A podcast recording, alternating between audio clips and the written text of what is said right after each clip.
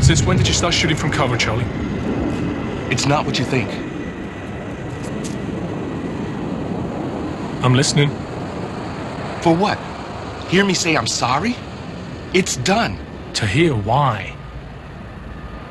Because the son of a bitch deserved it, that's why. It was a righteous action. Hey, it doesn't go away that easy, man. Look, McLeod, I did it. And I'll take the heat. Now, if you want to call the cops, I'm here. I'm not going to turn you in.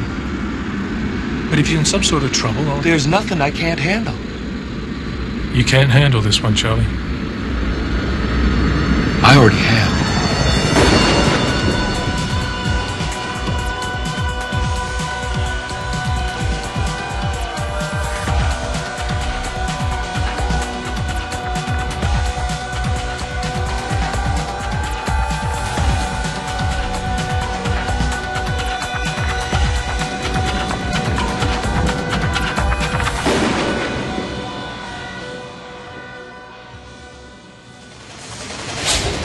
Kiss my black ass, man. Welcome to Highlander Rewatched, the podcast where each and every week we talk about another facet of the Highlander universe. I'm one of your rewatchers. I'm Keith. This is Kyle. This is Eamon. And welcome to yet another installment. Installment? Never entered the show this way. Welcome to another episode of Highlander Rewatched. This week we're going to be talking about episode two of season four, Brothers in Arms. I- Hey, I, you almost did it. I almost said Band of Brothers again. Band of Brothers in Arms. Yes. And a brothers in arms. Also, that other episode shouldn't have been called Band of Brothers, so what's the difference? Yeah, none of them even you played go. musical instruments, so I know. Yeah, that checks out. yeah. Mac played the piano on Shadows. That's right. What would the band be in Highlander? Who, who plays what? So Joe's on guitar Yeah. And vocals, perhaps. and vocals. Mac plays the Mm. piano. I also am imagining Mac still only playing Moonlight Sonata. Like Yeah. that's the With only one song he hand. knows. Yeah. Yeah. uh, let's see. Richie plays drums. Hmm. We learned that in a season one. Like remember they briefly showed his room and there was a drum, Drum set? Uh, No, that was in uh, Line of Fire, wasn't it? Or was that in- No, in Family that was when he Tree? had a different apartment. Oh, okay. But yeah, Richie has But a yes, drum there was set. Uh, drums. Amanda plays tambourine, That's- also that's is- a really sexist and thing and to also give her. and also sings. Oh, she can sing. Yeah, Yeah, she's a she loud sings. singer. Yeah, she's a good singer. All right. Uh, who else do we have? Charlie. What does Charlie play? the bass. I don't know. well, we need a bass player, and and he's a support. It's a supporting role. He's back That's in the true. bass, thumping and walking. Who else can be in this band? I mean, do this we need super group. more? This yeah, we supergroup. need more. Tessa. What does Tessa play? The triangle. Tessa seems like a tambourine player, if ever there was. Like If girlfriend ever there was relegated to being in the band.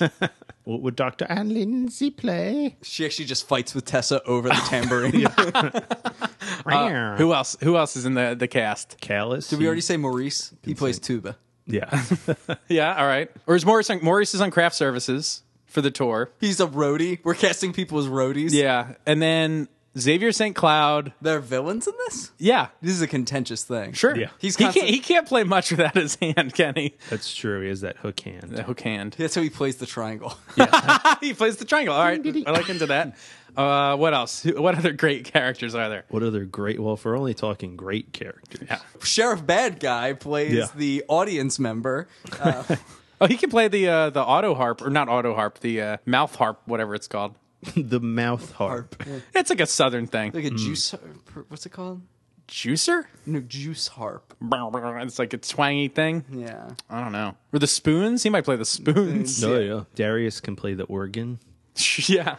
Oh, and what's his name? He's a singer. Uh, Paul, brother Paul. He's on backups too. There's a lot of singers in this group. Or should we're just not sh- forming rockapella? Yeah. we might just be forming rockapella. All right. Well, that was fun. That was one of our dumber diatribes. All right.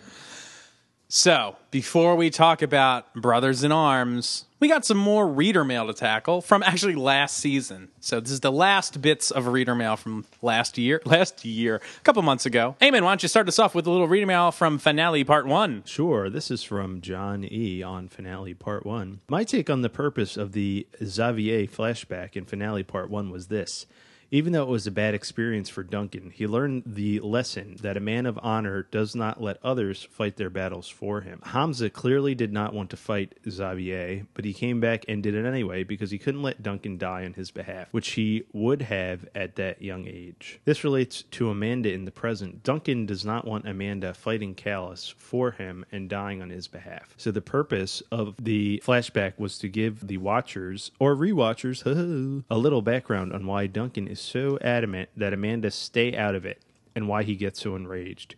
He doesn't want Amanda's death on his conscience. I think this is clearly in keeping with everything we know about Duncan and his incredibly strict code of honor. So to me, the flashback made sense. And then he has a uh, little note here. P.S. Saw you guys at the Highlander Worldwide Convention. Kyle handed me a flyer for the podcast. I tried it and now I'm hooked. Got to pound Mark- that pavement, baby. Marketing works. Thanks for doing such a great podcast. Awesome. Thanks, Johnny. Hey, it was nice meeting you. I think that's a great point, and I I will admit I think we missed the mark. Yeah, I don't Maybe. think we mentioned that. Yeah. No, I mean I think we, we were like down on the flashback. Like it doesn't feel like it belongs. Like I think that makes complete sense. It's like Duncan learns you fight your own like a man of honor fights his own battles. Yeah. Uh, Or at least, even if he doesn't fight his battle, he doesn't let someone else. He doesn't go let fight. anyone do it for you. For Yeah. yeah. Right. Yeah. Especially when even they're- though Hamza knew he was going to lose, that's worth it than letting someone else take the risk for you. So I think that that all is solid and in keeping with the themes of the episode. We blew it, guys. How do you say Hamza backward? Asthma. is, this- is he just asthma? It is asthma. That's what I thought. I was, Yeah. Asthma. asthma. Asthma Asthma attack. Ironically, that's why Hamza lost the fight because he has asthma. Oh, and it doesn't. No, get that fixed sand- by the that all hotel. sandy sand- dust Yeah, the environment. sand was getting in there.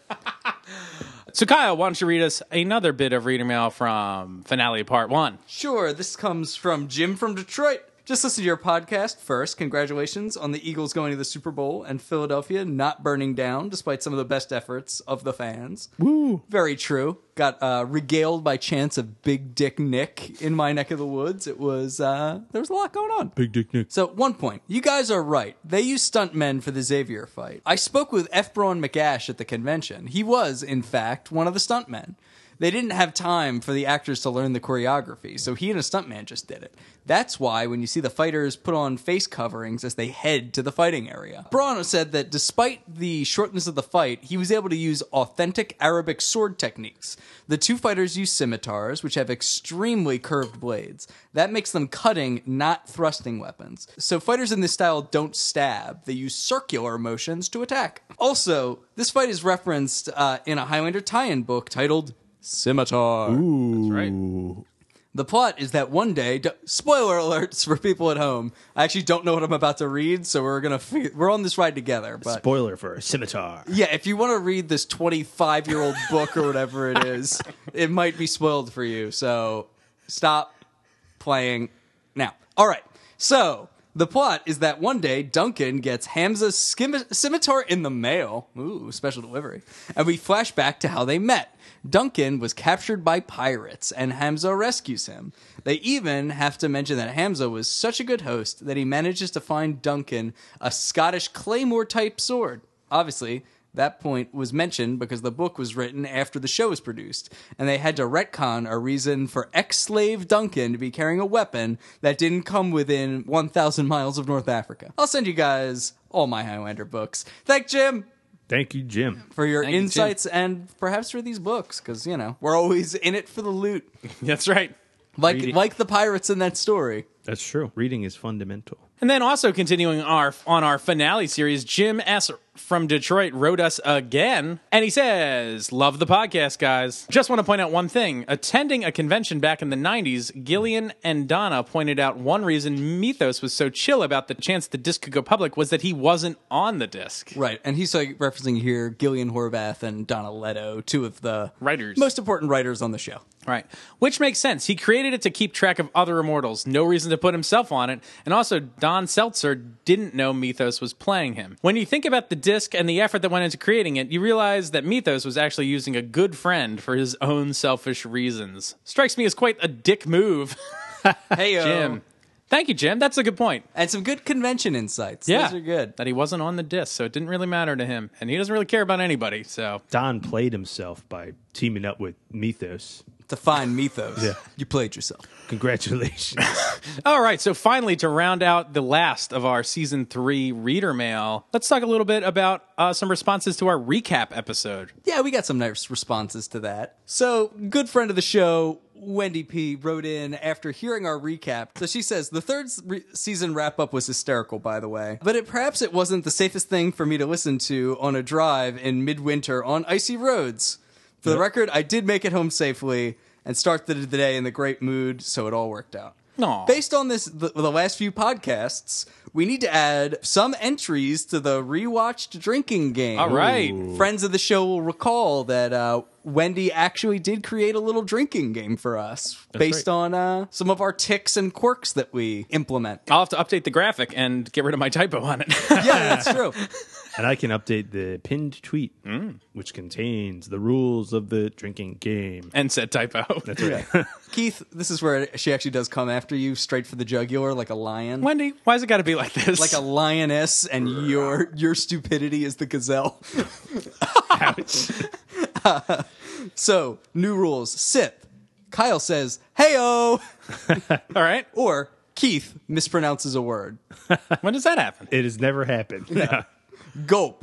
Keith doubles down on mispronouncing a word, which is really funny, Wendy. That is good. Or Eamon gets demonstrably easier questions in a game and still loses. That's it for now. I'm sure there'll be more later. Keep up the great work, and I'm very excited about what you say about Highlander colon the final dementia. Parenthetical, not misspelled. That's an old fan name for the movie, by the way. That's really good. I had never heard that before. The final Um, dementia. That's, That's- that's That's great. good. Delightful. Wendy, you're great. Keep them coming. You know what, Wendy? I've got my own drinking game for you.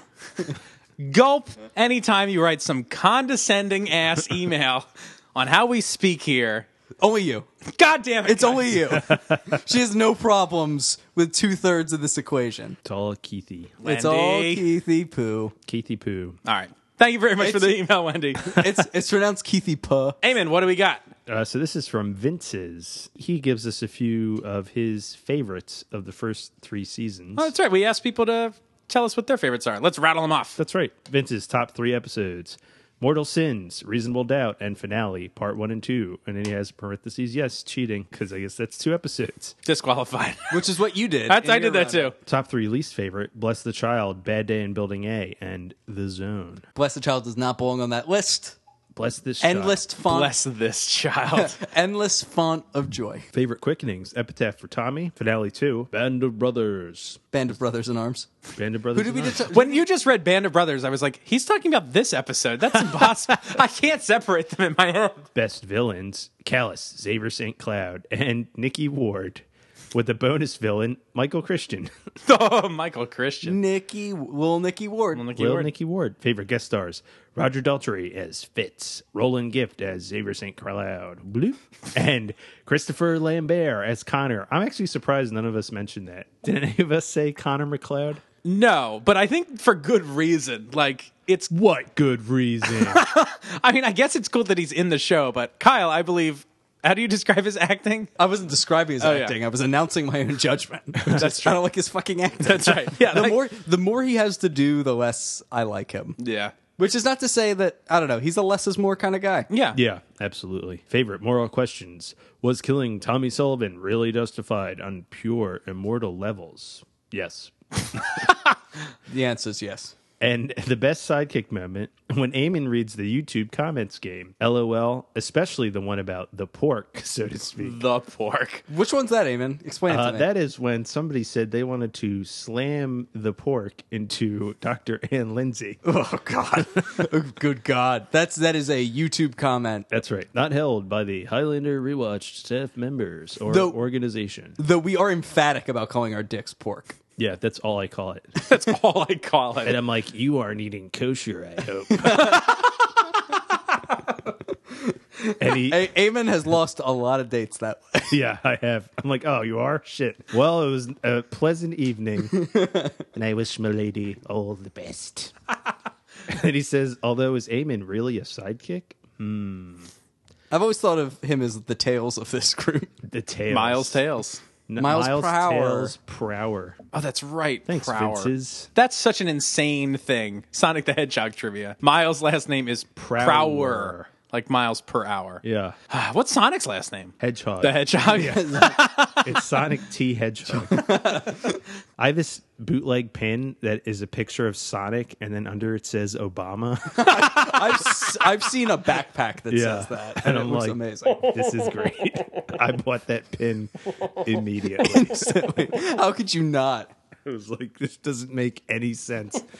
I showed it to somebody at work, and they were like, what? I love that. That's really good. Oh. What? Well, I was going to say, oh, bozo, am I right? Oh, Oh, bummo. bummer. All right. So I believe we have one more email to round out our recap, right? Actually, this one is also from Vince's. He uh, decided to weigh in a little bit on the review. He has a, a, a few items for us, but the one I wanted to read is he's talking about some of the comments that come up in the YouTube game. Ooh. and he says, The one about vanity being arrogant really got me. She died early from kidney issues due to years of drug abuse, but she turned her life around, became a born again minister, and gave her life to that religion by telling her story to help others with addiction issues. And she refused any of her royalties from her singing days. Sounds pretty arrogant, sarcasm. I also think at the end of season three, they did know there would be a season four, which was something we posited. Yeah. I think because uh, Adrian Paul went right to Scotland to film some of the stuff for Ah. That's right. season four opener. Yeah, I think I was the one who posited that. Like, oh, maybe like I don't know if they because they like threw all the chips on the table Mm. Like, to like go out with a 100%, bang. yeah. it's like maybe they didn't know, so they like were you know going out with gusto. But Mm. definitely not true. Yeah. Wrong again, man. We are wrong a lot. Wrong, wrong, wrong, Wrong. That was a good email, Vince. Thank you very much. Yeah. Yeah, And we I appreciate- agree we on the appreciate- vanity comment. All of our fan comments. Where can people reach us if they want to send us emails like this? People can reach us at Highlander Rewatched at gmail.com. and you Is can that send- Google Mail? that's Google Mail. That's short for Google Mail. goo. But yeah, write us. Uh, tell us what you think of the show. Tell us uh, if we have questions of the week, things we discussed on the show that you agree with, don't agree with. If you have special behind the scenes trivia that you know, let us know about it and we will share it with the audience. So thanks everybody for writing in. And Wendy P, you make me feel terrible. Keith still loves you though. You know he does. You can see it in his face. I'm heartbroken. We can see it. Is that Mario? Does Mario has a party just come to? Mario's a party. Mario's a party eight. Yeah, that's a Mario fortunate. Party game. Yeah, Get it? uh, fortu- fortunately, you don't have to rotate the joystick on this one. It gives Get you those blisters? big hand blisters. I'll give you a joystick to rotate. It's called the pork game, and you're violating your own one rule. Oh. All right, guys, let's hop into season two. Was any- season two. Let's hop in to season four, episode two. We're early in the day here too. This is our second any episode. of that usable? was anything we just did even in the realm of possibility? Let's of- start over. Do you actually want to start over? Or no. No. No, I don't have time for that. I ain't got time for that. Reclaiming my time. Maxine Waters. This episode we're talking about today is Brothers in Arms. It was first aired October 25th, 1995. If anyone's keeping track, that's a month after the previous episode. Wait, what? Yeah, the first episode was September 25th, I think. Isn't that weird? And this one was October 25th. weird. Yeah, they took a break, strangely. I don't know why. That's very strange. Very strange. So, this episode was directed by Charles Wilkinson. We like this guy a lot. Uh, he's got some character. His previous two episodes were Courage and Shadows. Uh, he mostly does documentary work now. And Most of this what work? I know I said it wrong. I was hoping to sneak by. Did somebody So- write us an email about this? So, only, only Wendy would have caught that. He mostly does documentary work now. Oh, you just stop. no, that's a gulp, listeners at home. God damn it. And how do, I- how do I say, uh, what's uh, Indiana Jones' occupation? He's an archae. Archaeologist. archaeologist. Oh my god! All right, uh, he's only got one more Highlander episode to go after this one, and he actually won an award for this episode. what a Yeah. ward. What award? I don't know, and he doesn't remember either. Oh, but very That good. was just as you know he got it. Is this was a fever dream? no, I, I don't know. He says he does. Uh, he did. He's like, yeah, this episode I got an award for. Did he get a ribbon that said you're a great eater? What, what was I it? don't know. I don't know. Anyway, this, Anyway. anyway, this episode was written by the one and only Maury Ravinsky, who we uh, of course met at the Highlander Worldwide Convention, and we have a very special episode coming up with him that we recorded at the convention. That's right. He's a cool dude. Very He's a cool, cool dude. and we'll have more details on what Maury's been up to later. More. Is that a threat? Yeah.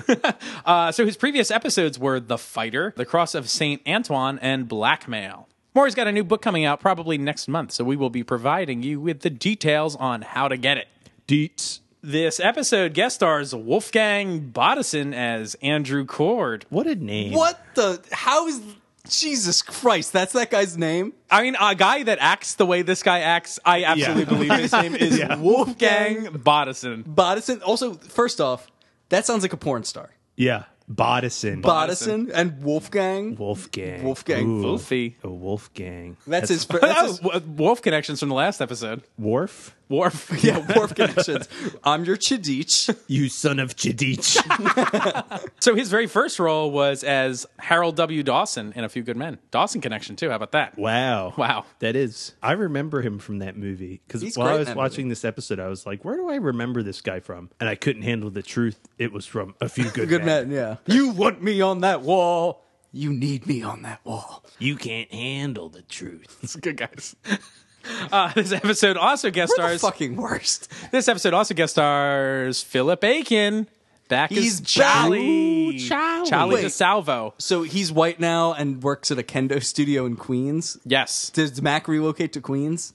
Mm-hmm. Okay, we're making references to the white Charlie in Highlander 3. No, I know. Yeah, I know you know, but you're giving me nothing. You're giving me nothing. I got nothing left to give, Kyle. After Wendy's email. I know. It really took like the heart out of it for me. Really? Yeah. I was the one who teased you. No. Anyway, uh, this episode also guest stars Liliana Komorowska. Komorowska. I don't know. As Mara. Last time we saw her was in the Revolutionary. This is who Charlie falls head over heels for. And goes to He goes to the Parmesan Stand to go. to fight some war with a sword. Like he Yep. takes Yeah, his he's sword. what happened to the sword? That was my question the whole time. They keep on showing him over there. He's swordless. Yeah, where's the sword? Maybe he determined that was not the best weapon of choice to fight Like a war a with. modern war. Instead, he switches to faulty guns. He might have been better off with the sword. yeah. So, IMDb description time. Duncan and Joe arrive at the San Francisco airport. Let- What? let- What? San Francisco airport. that's, that's, Why on earth are they flying into San Francisco? is there a title this card in the true? beginning that says that? I don't remember. I don't remember that either. This is absurd. This is Yeah. nuts.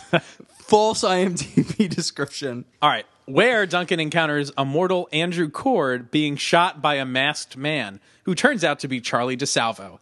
Joe recognizes Charlie's intended immortal victim as a former platoon mate from Vietnam, a soldier dedicated to maintaining unit solidarity and who saved Joe's life, but who is now selling defective weapons to Charlie and Mara's Balkan revolutionaries. That is a long Run sentence. on sentence. That is the lo- that might be the longest single sentence in one of these descriptions. Duncan is torn between loyalty to Charlie and Joe's loyalty to Cord. That's a heck of a That's decision. heck of a description. That is a meaty.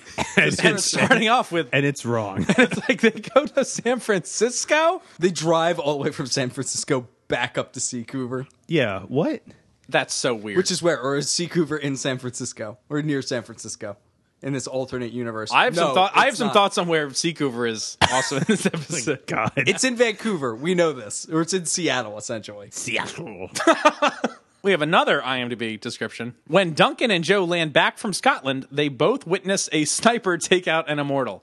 The sniper ends up being Charlie, and Charlie tells Duncan that the person he shot killed his girlfriend Mara in the Balkans. The immortal is named Cord. and that's the end. No, no. uh, oh, I hope that was. I wish that The was. immortal is named Cord, and he saved Joe Dawson's life in Vietnam. Joe lost his leg in Vietnam, hence the cane. this is staying in. This is staying in. that is did he only bonkers. lose one leg? Didn't he lose two leg? two legs. Two leg. Two leg? All right, Joe lost his leg in Vietnam, hence the cane, and he met Ian, who was part of the Watchers in Vietnam as well. That makes it sound like the Watchers in Vietnam. Yeah. but it not He that was he part met. of the that's actually the Watchers in sequel. There's, Vietnam. Yeah. there's, Watchers. there's there's Watchers one, there's Watchers two, and there's Watchers colon Vietnam. Vietnam vacation. Vietnam vacation. All right. Uh, Joe doesn't want to come between Cord and Duncan. This but, is long. but after Charlie gets killed by Cord, Duncan demands to know where he is and fights him to the death. This ruins the end of the episode. Yowza. But they don't say whose death. Maybe Highlander from henceforth will star Cord. Oh, it does actually. Yeah. Now that you, now that you mention it. It's funny how I never heard about this drastic switch up of the series after this episode. that it stars a completely different person. Well, no, A- AP got so uh, excited behind the camera in Homeland. Now he's like, now you take over. There's a possibility that I will lose this fight. Possibility. So let's talk about our cold open. We're at the airport in San Francisco. So this is like a mere hours after our last episode. Homeland. That's right. Which This is is kind of like cool. that they- Hmm? 24 plus hours probably after. And Joe and, and Duncan look like they're having a great time getting off this flight Yeah. with their shades and whatnot. They're BFFs now. I actually wish I paid attention to what they were wearing versus the end of Homeland. Uh, we see a sniper putting a silencer on his gun. What is up with this gun? When he pulls the trigger, it looks like it's like a revolver. There's like a revolving chamber. I don't know enough about guns to know how that works. Yeah, well, that's because I mean, I know how a revolver works. That's because we're all libtards. so or cucks. Cock life, baby.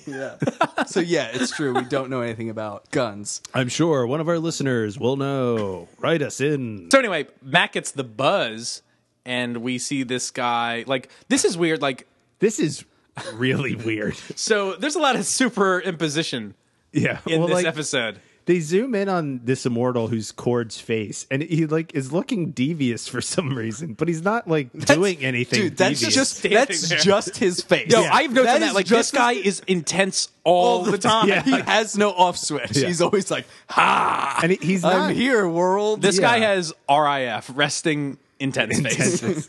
He just has this like devious cock of his face. You can't see. He just has Stop this- talking about his cock. He just has this devious cock. but they superimpose his face on Mac, yeah, which to me implies, like the way that's edited, seems to that say he's he- here for him. no. I think it says that Mac can tell who it is based on the buzz. Like that's uh, that's showing that that's what he's feeling. But that's that- how I read that edit. but that's not the case. I know, but the power of editing, Hmm. I think, can make you think that a little, right? Maybe that was not what They I- never they've never done this before. Usually they'll edit together both like they zoom in on both immortals' faces to show they're both getting the buzz. Mm-hmm. But in this case, they like superimpose his face. And also they use this superimposition later when Cord and Joe are remembering Vietnam. Right. So again, it's like this is triggering a memory, like it's internal. So the language, the vocabulary of editing the show is using implies that this is an internal thought. In some ways, yes, though I don't think it ever comes back. No, I know it never comes back. That's what's weird. Yeah, I agree. It's weird. They're also kind of like doing a trick where you think the shooter is going to shoot either Duncan or Joe, when in actuality the shooter is shooting neither of our intrepid heroes. Whoa, what? Who's he shoot? The third immortal introduced, third, second, So this guy Counting. shoots Cord like in the stomach first, So, and then yeah, Korg in gets the chest. the shit shot out of him. Yeah, it's bad. He's shithoused. yeah. So Mac runs after the sniper, and, and he says to Joe to like take care of or get rid of Cord. right, Which how is he supposed to do that? Well, I guess why This is like like also to hide him so he doesn't wake up and reveal Yeah. his immortality. I guess. like, and nobody's around to see Joe, legless Joe, drag That's Joe okay. drag a body into his car. You've like, anticipated Yeah. my question, which is how do the mechanics of this work? Yeah. like, Right. I, I don't know. Not to be an ableist, how does Joe drag this huge man into his car? I mean, this Yeah. seems like a hard proposition for, anyone, anybody. yeah. Like, he gets him into his seat and practically and buckles, buckles him in. him in. Yeah, Safety first. That's right. Yeah. So Mac, He's in Mac, Bat- Mac, Bat Mac mode. yeah and he's hunting. He's on the hunt for balaclava shooter. Mac Panther. Yeah, Mac Panther. Oh, that new movie. Like Black Panther, Mac has some interesting ideas on race. So anyway, this masked figure tries to like leap a fence. Mac stops him there. And then they have a fucking karate. They fight, karate fight at the airport. which is pretty awesome. Yeah, it is cool. Uh, so then Mac like shoves him on a car, rips his mask off, and who is it? Blah, blah, blah. Charlie. Charlie? And he's still wearing his glasses. They had this whole karate fight, and he still has his sunglasses on Yeah. his face, which is kind of impressive. He's cool. It's cool as shit. Yeah. Mac has this fucking cool karate fight, and his fucking sunglasses are on the whole fucking time because that's how cool he is. We should, we should do an episode like that. Like where we never say anything bad about the episode, where we're just like everything is fucking awesome. This but fucking, we but we say it like bros. Yeah. Yo, this is fucking great. this is fucking sick, dude. McLeod fucking fights this fucking ski mask dude, and they're doing all these like fucking Krav Maga stuff, and then he fucking flips him on a uh, car lid. Yo, that's fucking sick, dude.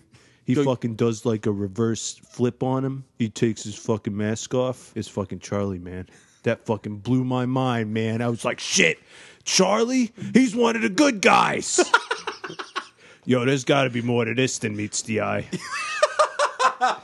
yo man this is like there's something something's bubbling under the surface on this one bro yo there's more to this than what it seems that's all i'm saying this got me pumped man and then they go right into the fucking theme song yo dude i was like i can't wait for this to be over so i can get right back into it man we gotta find out what's going on with charlie I can't stop laughing. Very good. Shit. So then, bam! That's the mystery of this episode. Smash cut to the credits. yeah and these are the, the new credits that That's right. They're still using those new credits. They haven't. it wasn't It wasn't one and done. That was, that was a shocker for me. More shocking than Charlie. Is Charlie? Does he have a credit? No, he doesn't. no, it's just guest starring that's kind of sad. Phil Aiken. You want him in No the, spoilers. the I one want episode? him in the theme song. yeah, I like Charlie. I do Saying, too. you want to rewrite the theme song to be about Charlie. Charlie's not immortal. Went to the Balkans. Decision we can't explain. Okay, so so Mac is scolding Charlie. yeah, this is the clip at the top of the episode. So what? What is he Yeah. This talking is about? classic Mac dressing down. He's like, "You never shoot from cover," or what does he say? Yeah, he says, "Since when did you start shooting from cover, Charlie?" Uh, I don't know, since ever, because it's good practice not to stand out in the open when you shoot. Yeah. I don't know. His Mac Mac has shot a lot of people from behind cover. Well, I That's think all I'm saying. This is like the idea that snipers are cowardly is like a popular like belief. Like definitely in like World War II, like German snipers, like that was not a way to fight a war. Like you don't hide and shoot people from hundreds of yards away. You know what I mean? Like that. I think that's. I think that's kind of what this is getting at. That like Charlie's a man of honor. You don't hide and fight. You do it in the open. fair enough. Yeah. Interesting. Charlie says he was justified. in It was a his righteous action. That's right. Whoa. I like how he says righteous. I know it's cool. I was like, yeah. when Charlie gets fired up, man, like I'm always a little torn. Like sometimes when like I enjoy Charlie in like the really light moments and the really intense moments. Yeah. Sometimes in that middle area, I feel like it's a little wonky. Yeah. Like sometimes I feel like he's delivering lines that are like in a way that's too light when it's like a little bit intense. but, Yeah. like I like Charlie. I like. I like the I like actor a him lot. too. Yeah. I do too. But like he really nails it when he's on like an end of a spectrum. So he describes it as a righteous action, and like this whole exchange is great. Yeah. Right. So Mac is like, you got to stay out of this. this is not your fight. Charlie Whatever. thinks he's taking care of this issue. Right. So then we got to the car, which where is this parked? How? uh, Also, yeah. We I don't do snipers, man.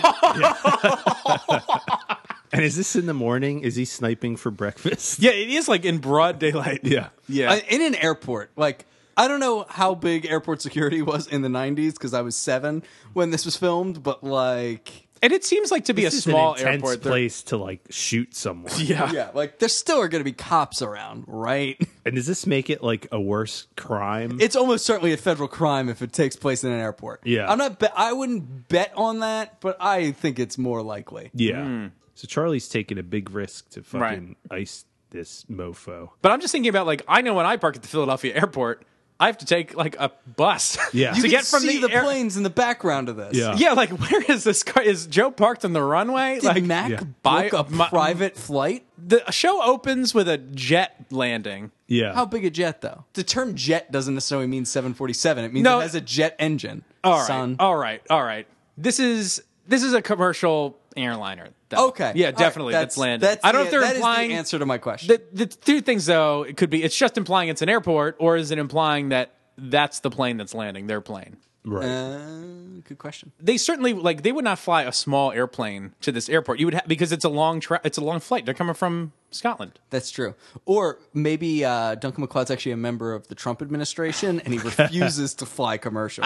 I think that's probably what it is. That's probably it. Pruitt style. So anyway, Joe had to drag this body perhaps a mile to the airport parking lot. Uh, so there we go. So anyway, back in the car. Did anyone catch the music playing? yeah, it's a Jim Burns song. isn't It's it? Jim Burns singing. And Cord does not care for that like made me laugh out loud. Like Cord wakes up and he's like, "Turn this shit off," which I Yeah. think was great. it. Also, Joe listening to his own album is that a little conceited? I don't know. Yeah, he's a narcissist. well, it- it turns out he knows this guy, and Yeah. this guy does not. He's like, do, "Do I know you or something?" And so they have some like memories, and then there's this other superimposition of like soldiers running. And it's like I don't know Right. what I've been told. Doesn't Joe say that? yeah, he Joe says, says, "I don't know," but I Oh, don't that's know." right. Yeah, he I've starts saying been that. Yeah. told. Good Marines, they don't grow old. Which one of them did, yeah, one of them did indeed. and he was like, "Ah, Boy Scout." Oh, and he says, "I'll be damned, outstanding." The way he says, Oh, outstanding. is amazing. It's amazing. I'm, I'm I'm I'm tempted to try to do it, but it's like one of those flying too close to the sun moments. We can we can play this clip Yeah, right now, fucking or do we it. can just play the outstanding part. Yeah. yes. I'll be damned. Outstanding. outstanding. I said, It is kind of It's like, like, that. outstanding. I was like, whoa, it's so intense. this guy. This guy's performance. This guy's performance goes between seven and twelve. yeah, Like, th- those are the levels. Mr. Bodison, Mr. Wolfgang Bodison. Gang Bodison. we All right, flashed so to Vietnam, 1964, 68. 68. this fucking music cue when they cut back. Oh, this like Jimi Hendrix sound alike. Where I was like, they're like, how close can we get to Purple Haze without having to pay any money? Yeah. yeah, it's good. like, Also, is this our first like non-immortal flashback? Dude. Although There is who's although who's having the flashback? Is it Cord or is it Joe? It's Duncan. It's still a Duncan Hmm. flashback. I feel like we've had other mortal Yeah, flashbacks Yeah. before. we have. We've certainly had flashbacks that don't involve Duncan. Oh, sure. yeah. We, we had a villain one. I can't remember who Okay. it was Well, very for good. some reason. but- well, here we get a flashback, and this all looks pretty cool. Like they do a good job considering this is filmed in Vancouver. For Yeah. Given like a given uh, like a Vietnam look. considering that it's an excellent job. I didn't buy the first shot, like the paved road, for some reason. Even though I'm sure they had paved. I don't, roads I don't in think it was a paved Vietnam. road. I think it was a, like a dirt road, but it was like tightly compacted. And Yeah, I don't something know. about that didn't look right to me. Yeah. But other than that, it's like really good. Right. So they're in this small little village, and there's like this woman screaming in like a straw hut. This woman has just been raped Yeah. by an American soldier. Who's still in there pulling up his fucking pants. Yeah. Which all I'm saying is, like, it seemed like Joe and this guy were there specifically to deal with this. Yeah, that's what it seemed. Right. Like. Oh, really? Well, seemingly, but then I was confused as to why he's still there. I think Yeah. they just heard the screaming and, And went then in. went in. Maybe Yeah. I don't know. Yeah, it was confusing. Either way, they go in. Cord is trying to like settle this with the woman by bribing her. Right. So he's tries to give her like a watch and all this stuff, and, like some rations. Like that's Yeah. gonna make it better. And she's flipping out. But like Joe questions where he even got that watch from, which I think implies that like did he steal that watch or something? Like he was like, where'd that watch come from? Like I don't know. There's there's a little passing line about like the validity of that watch. Uh, He's like, fell off a truck or something. yeah, yeah. This woman's performance is like intense. Yeah. I think she does a great job. Like she does. She's really hysterical. He sends Joe out. Yeah, and he's- he's like to the woman, he's- "We're going to settle this one way or the other." Yeah, and Joe doesn't want to go, but he's like, "You will follow orders." So Joe leaves, and then you hear more screaming inside, and then a shot. So this cord guy is bad, bad news. Yeah. because yeah, she re- she refuses. She's gonna she's like, "I'm gonna report this or whatever." Then he goes out to have an argument with Joe. He's like, if you reported it, he'd be court martialed. And Joe's like, fucking good. Right. He should be. And then Cord is basically like, here we have to stand by each other Yeah. no matter what. He's like, "That guy's scum, but he's our scum." So, But yeah, he gets his i- instant comeuppance. yeah. So this guy Butler is like smoking a cigarette or a cigar. He says and- something gross. No, some guy yells to him like, "Oh, are you in love now?" And he's like, "Huh?" Like, yeah. And then bam, he gets his brains blown out. It's so I guess brutal. like, That was- I guess good that the show gave him his like Come up and come up I and was yeah. shocked. I was like Yeah. stunned when that happened. I was Yeah. like, whoa. So they they're attacked. All sorts of shit's flying around and people are getting shot.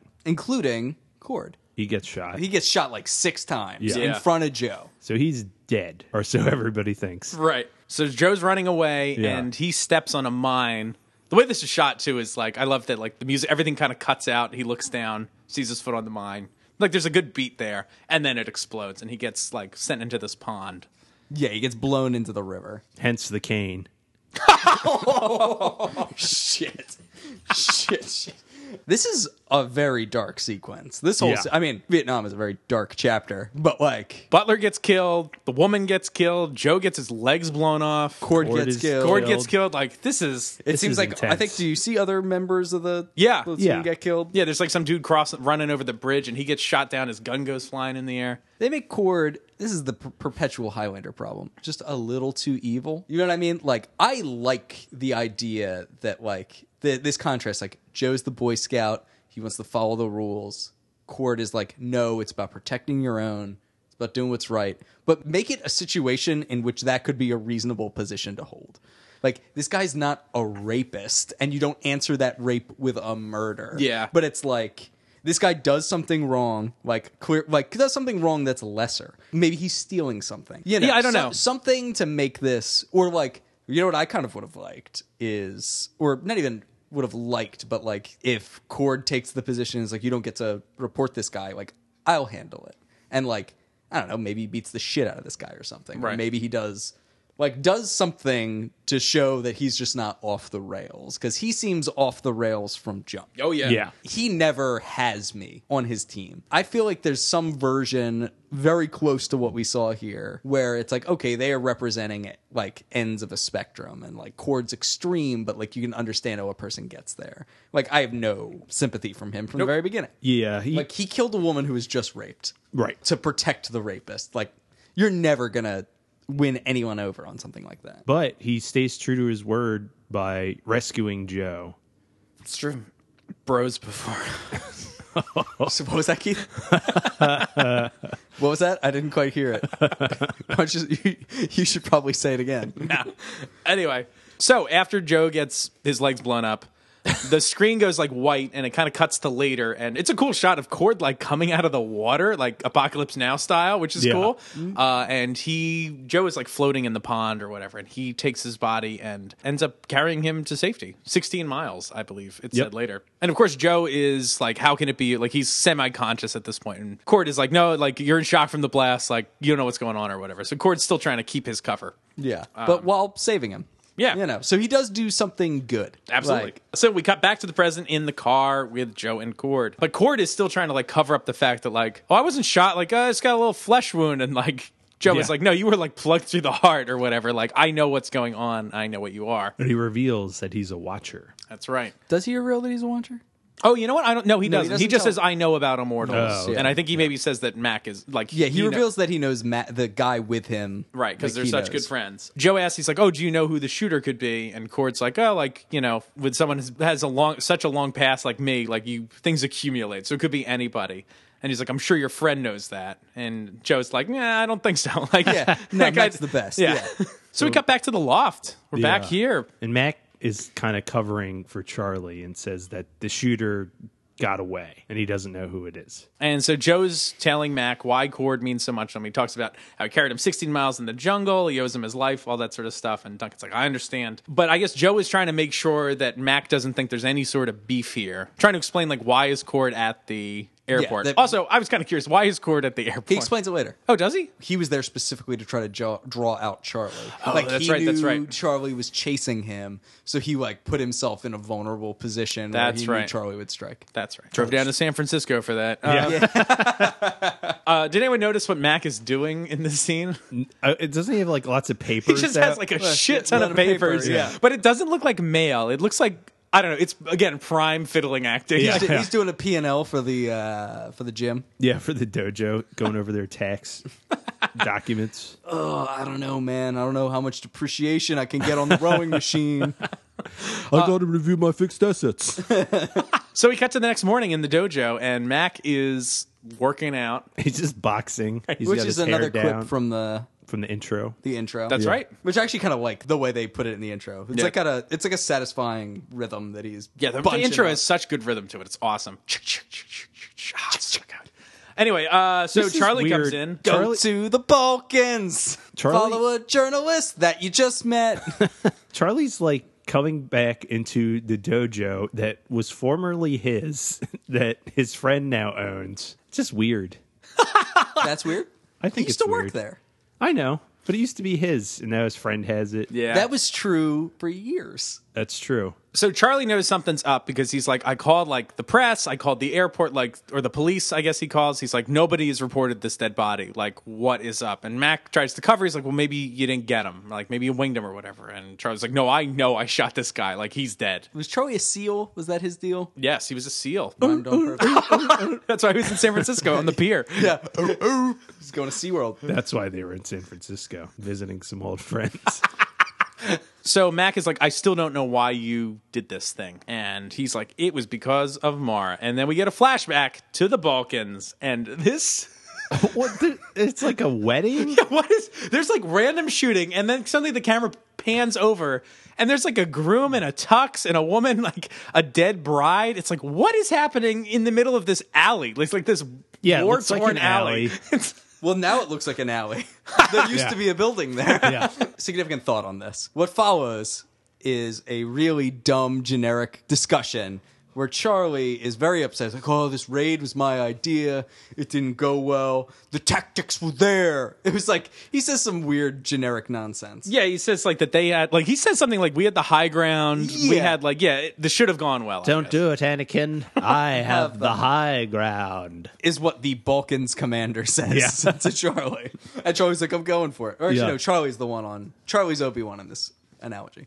In any case, that means that Charlie planned a raid at a wedding venue. It's Right. his raid, which means he just made the decision to send these guys where the wedding was. That is some civilian blood coated into Charlie's grimy mitts. that is It's dark. that's real dark. Like Yeah. they don't hang that out. It's like oh, all those civilian casualties. That's you, Charlie. You don't think that the soldiers were dressed up in a That was actually his plan. He's like, they will never expect it if we pretend to be a wedding. And then at some point, a clever Balkan soldier is like, hmm, why is the bride wearing a bulletproof vest? I should go investigate. But then she pulls a Beretta from her bustier. right? And so Mara is like it, It must wasn't be the tactics. it must be those like Russian guns. And Charlie's Yeah. like, no, the Russians know how to make guns. They must have been defective. yeah, they must be like fake. This whole like reasoning out scene is like a Riddler episode of I was thinking the exact- 1966 Batman, like Yeah. a, a cardboard banana or whatever, a ballpoint banana. Ball- ballpoint banana. Someone Russian's gonna slip and hurt themselves on a ballpoint banana. the guns must have been defective. Charlie's like, where's Cord? And Mara says he's back in his hotel room waiting for like the rest of the payment. yeah, so Cord sold them defective guns. So Cord is an arms dealer at Yeah. this point in his life. So great guy. Yeah. Really wonderful. So we cut to a little later. Charlie's left, and a Mercedes pulls up. Yeah. And Cord is there wearing a wonderful blazer and t-shirt. Number. Yeah. so he And comes he's like in. Which Captain line- Sleaze. Wh- Yeah. Which 90s bullshit was this? yeah, this is a weird performance.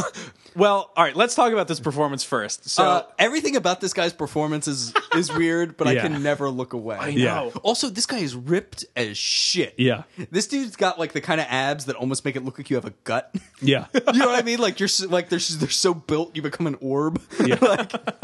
he's like slinking he's, around. he's like, yeah, he's like Yeah. he mo- he acts with his like entire body. Yeah. Uh, which is amazing. So anyway, he's looking for his he money. blames Nose to Mara dick. that Yeah. the soldiers couldn't shoot straight or whatever. Also, like I had notes like what is his plan here? Like he came to collect the other half of the money. But like he knows at this point, like he comes in being like, "Oh, the soldiers couldn't shoot straight." Like, on what She can- planet does he think he's going to collect? Like, She con- well, she confronted him with it. She's like, "You, we know you sold us bad stuff," and he says, "No, I didn't. Like your shoulders just can't shoot straight. Nothing wrong with the guns." okay, He's denying. Uh, yeah, And also, he probably doesn't really care because they can't do anything to him. that's true. yeah. They're not going to cut off his head. Oh, and also, I guess his plan is to kill them because he doesn't want anyone to know that he's a guy that sells shit equipment, right? Right. So I mean, I guess it makes sense that he'd come back here to finish the job off. Charlie enters Cord's hotel room. No one's there, of course. This is you know, kind of just a little random filler scene. They're like filming around a room. It's like all POV too Yeah. when it comes in. It's a little weird. Yeah, it's like It's- a video game. It's super weird. I'm, I hated that. Yeah, Yeah. I, I don't know. Maybe I'm just like overly skeptical of POV shots in general. I almost always hate POV shots because it's almost always super disorienting and takes you way out. It of does take whatever- you out. You're like, whoa, perspective shift. Was I Duncan McLeod all along? Oh, you Like- were. And it's in service of nothing. It's weird. Yeah. Sorry. No, it's fine. Rant over. So we all I'm ca- saying is worst moment in cinematic history is when you get a POV shot from C fucking three PO in the Phantom Menace. That's right. When he wakes up, right? Yeah. When he wakes up. Dog after shit. Anakin built him. Yeah. fucking terrible. So we cut back to the rebel headquarters. Mar is calling what's his name an SOB, and uh, he demands all his money, and she pulls a gun on him. And then he gets like real smart with her, and he's like, "What do you think? Like, have you ever fired that before? It's probably one of mine. It's not even gonna work." and I'm not sure how he kills her. I know. I, I had notes on that too. Like, how does this all shake out? Like, Does he take the gun from her? Uh, he and My- must. kill They her? don't show it. My theory was he's bluffing, takes it from her, and shoots her. Yeah. but I guess he, Because he do- gets, he walks right up to her Right. Right. before she fires. do you think he shoots her with his own gun, or does he take her gun and it wasn't effective and I shoots think her that's with what it? happened. That's That's my theory, but there's not a lot of evidence either way. Yeah. Yeah. Seeing that actually play out, I think would have been nice because it would have made it like more tragic. Because like the way it's cut together, we're not sure. Maybe her gun was defective. Right. And so he pulls out his own gun and shoots her. So she never had a chance. But I like the idea that like if she had pulled the trigger, she would have won and been able to get away. But, like, But she she, was gives skeptical. in. Yeah, she gives in that this gun isn't gonna work, and then he gets it and shoots her with her own gun. So Charlie's coming back, he hears the shot, he runs in. And he's like, "Oh, I'm gonna get you." Yeah, Charlie's really intense. Yeah. It's, Oh, you're dead. Yeah. he says, Can you say that again? Oh, you're dead. Oh, yeah, give it to me. I love the way Cord shoots at Charlie. He like blindly like, shoots shoot that up. at the side. He's just standing like completely stock still, and then just from the side, like shoots without even looking. If I was immortal and knew I couldn't die, that is exactly how I would shoot at Yeah. Charlie. And he has like this weird expression on his face. I don't know. this like- guy's amazing. Uh, Yeah. This guy is amazing. Highlander has a lot of problems with its villains of like not making them three dimensional enough. But they managed to pull some fucking talent, man. like Yeah. who can pull off this weird shit? Which also Like nobody else could give a performance like this guy. No. Yeah, Like no one else would make these choices ever. Like, yeah. Well, I think at some point he's like, okay, so I'm a cartoon villain, perfect, and he just Does it. This dude, he- he's having a fucking ball. So let's talk about why he. Act- you were like he's like slinking around. He's Yeah. like moving his shoulders. Like why is he doing that? They had some problems like in the editing room when they saw the dailies of this scene. They're like, what What is going on? Like, did you change the script or anything? Because there were some extra lines thrown in there that were cut that were not in the script. Because the director Char- Charlie Charles Wilkinson was just like, no, we'll just edit around the stuff he added. This actor Wolfgang wanted some more motivation for his character. Wolfgang Bonercore, Yeah. wanted, Sorry. wanted some motivation Wolfgang for Bangarang. wanted some motivation for why his character would screw over Charlie and Mara and like what is his game. He wanted backstory because he's, you know, The game. a real actor. Uh, so his thing was that it was unrequited love, and his character was in love with Mara, Whoa. and she did not love him back. And so that's kind of what's coming across in his performance here. Is that that's why he's trying to like be like suave and sleazy and Yeah. sexy and all this stuff is that like he's got the hots for Mara. Interesting. Isn't that so strange? And apparently there was dialogue in there That he had added. that he had added about that. And they were like, what the fuck is this? Like, what is this new backstory? That's amazing. yeah. But the director was like, we would not have gotten this performance without that added stuff. So I let him do it. Yep. Why the fuck not? It's great. So yeah, Charlie is able to escape. He hops out a He, window. yeah, throws himself out a window. Yeah, it's intense. Yeah. Oh, and when when Charlie gets away, he's like, "Damn!" yeah. Like, this guy's amazing. We should do a compilation of all his lines. Please, Yeah. please, let's do that. own your ass. Yeah. So back in the present, Max says he understands what's going on to Charlie, like that this is a big deal. he also reveals that Ford is still alive. Correct. I like also the way this uh, transition happens because like Charlie starts telling him this story in the dojo, but when the story's over, they're able to move the location. They've done this before, just a handful of times. They move the location up to the loft, which is nice, a good way to change scenery through the flashback. So Charlie leaves in a huff. Some good Charlie acting in this. I like Yeah. the way how he's frustrated the whole time. So we cut to Joe's bar and Max shows up and Joe is like stocking the shelves. So I guess Joe's has not been operational since He's been away. He's been in Right, Paris. exactly. But He doesn't have a manager. Callus had a manager. Like, that's what that's what I was getting Yeah. at is that like Callis found some way to keep his club going. Maybe Yeah, his, that- maybe his employees were just really dedicated. Callus is just a Well, better, Callus had better that white businessman. supremacist to run his business for him. Those people are dedicated to a cause. That's for sure. It's true. God. Need some fine people. Or running maybe, he around. was, or maybe he Fine was just people. restocking. Maybe the business was running the whole time. He's just doing some stock. This- work. the Yeah, the they had a- shelves are they had a- empty, they man. Had a busy night. The busy night where Yeah. all the alcohol was. drank. Yeah. Maybe they put the alcohol away somewhere. Why are you working so hard to defend? He's. I think he's opening up for the first time. You're probably right. I know I'm probably right. That's that's what they're they've intentionally shown that he's opening it up for the first time. There's no guess. They just need him to fiddle. That's right. Fiddler on And they already roof. did the old mail trick, so Yeah. it's like we've had somebody go through mail this episode. How about restocking the liquor? Yeah. Mac, I've been looking over these papers you gave me to look at, and I just can't figure it out. anyway, what are you here for? I don't know. I think you're you're at a real audit risk here. Yeah. And also, wait, we're also right before Joe left for Paris, was the club shut down for the drug thing too? Yes. So Oh, another maybe it's a, still a pending yeah, investigation. that's it. Noted drug dealer Joe is able to leave the country. Yeah, oh, that's right. Uh, so Max says he's looking for Cord and he wants Joe to arrange a meeting, but Joe does not like this situation at all. He's like, "This is like Harry." And Max like, "I know he saved your life. Don't worry. I just need to talk." But Joe is like, "He did a lot more than save my life." And then we get another flashback to a field He hospital. also saved my life. Essentially what he says. wait, what? No, you said he did a lot more than save my wife. The thing he also did was save his life. Yeah. I think it said he like changed his life. Fair enough. Yeah, I think that's what he's getting at. Uh, so bodies are being brought into this hospital, and Joe's there in a bed, passed out. He wakes up. The doctor explains that he was brought in a couple days ago. This guy's, I guess, a psychiatrist or whatever. And Joe's like, "Well, the guy that brought me in, like Cord," and they're like, "No, no, no, that guy's dead. Like they brought in his tags. Like nobody Yeah. really knows who brought him in. So it seems like it was still Cord that dropped him off, but like just in the night. So Joe asks for some meds for the pain in his legs. No, he's got phantom limb syndrome. dun dun dun. I know this is like It's a real bummer. This is another emotion. This is like really good. Also, this guy that plays Young Joe, I like a lot.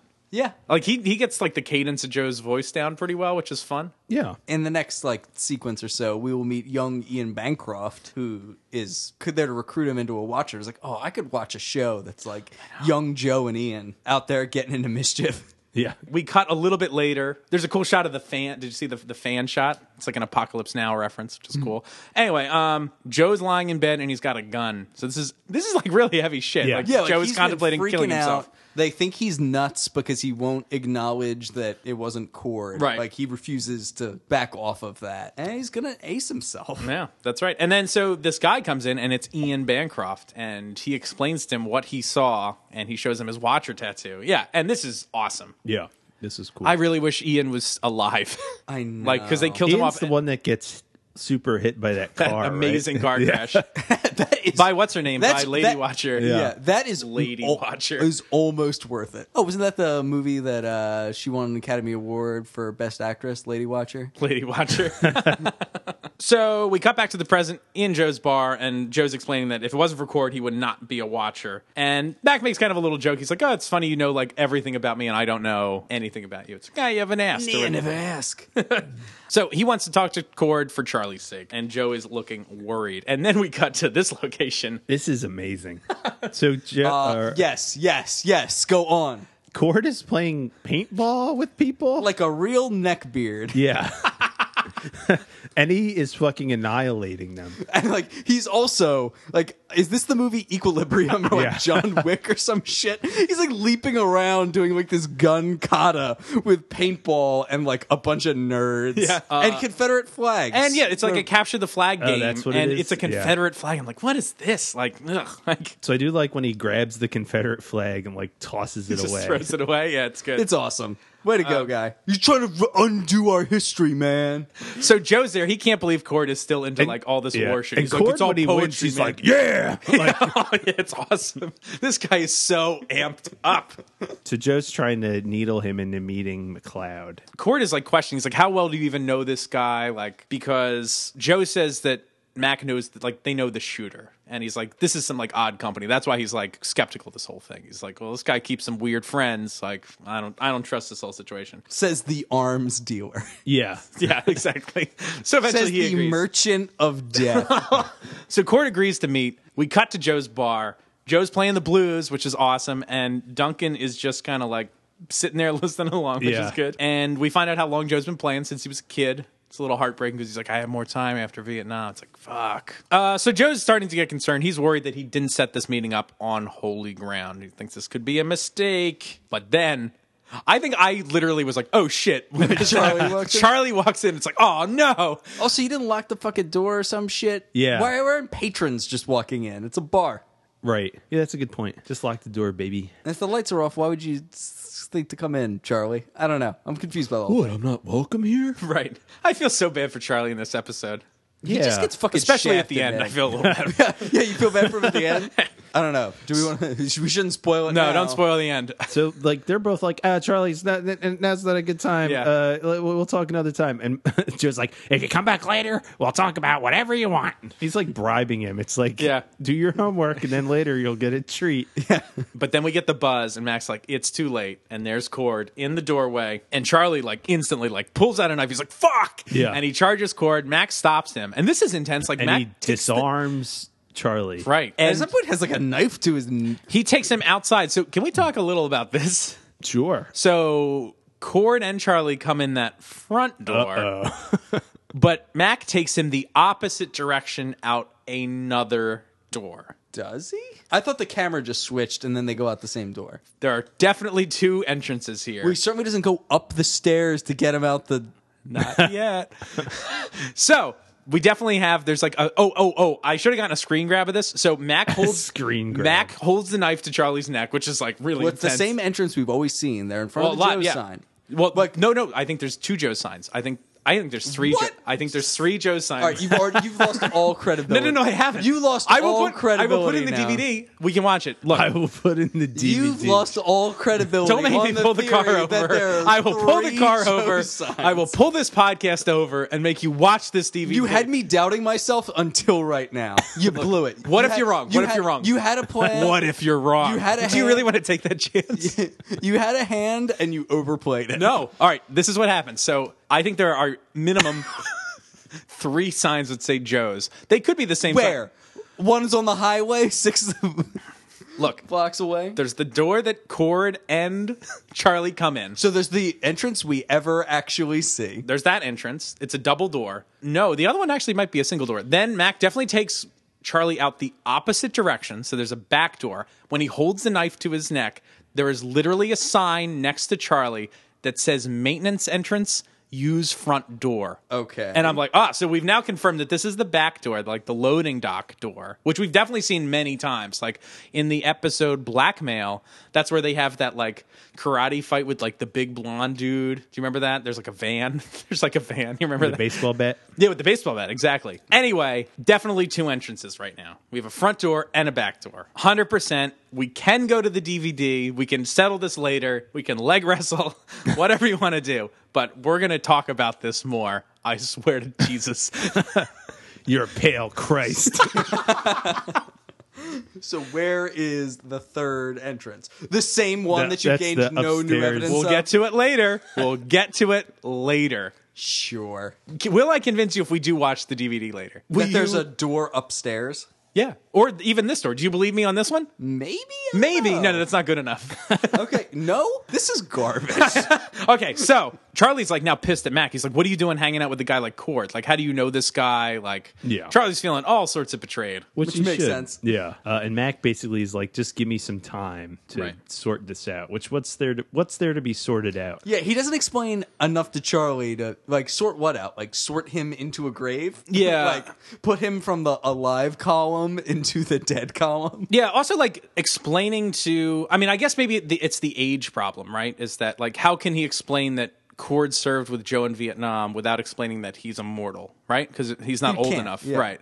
Why- Because otherwise, I would just tell him, or I guess he could lie and say like, "Look, Joe and Cord are friends about something else." Why is it so important that Charlie be kept in the dark? They keep keeping him in the dark throughout all of this, and it's Yeah. like. If And anybody it- should and know, it it should literally be kills him. He's Yes. taken bullets for Mac. Yeah. Charlie is so betrayed. Oh yeah. Like Charlie, man, just gets the short end of the cosmic stick. Yeah. Which is also what Duncan calls his ween. Cosmic stick. Why don't you uh, lower yourself onto my cosmic stick, Mr. Bodison? So Charlie like storms away. And Cord, I guess, has just left this meeting. Yeah, like it's weird. Like they just never met after this. Like everyone just went their separate ways. Because then we cut Rick. We don't even go back inside. No. Yeah. So we're we're, back, at the, paintball, course. What is a paintball? What do you call it? I would say course? A course? Uh, uh, Or- I'd say course, paintball course. I don't know. Arena. Arena? arena? Range? But this is not a all range. Cord does with his free time, apparently. He's just a big paintball fiend. Yeah. So he's out there and he's like, scream, come on, come on. It's intense. It's And then we intense. get more POV stuff from a guy who Cord shoots in the face after he gives up. Yeah, there's two guys that give up and he shoots them anyway. Like he's, And not- like, whoops. so Joe once again visits Cord at the paintball range.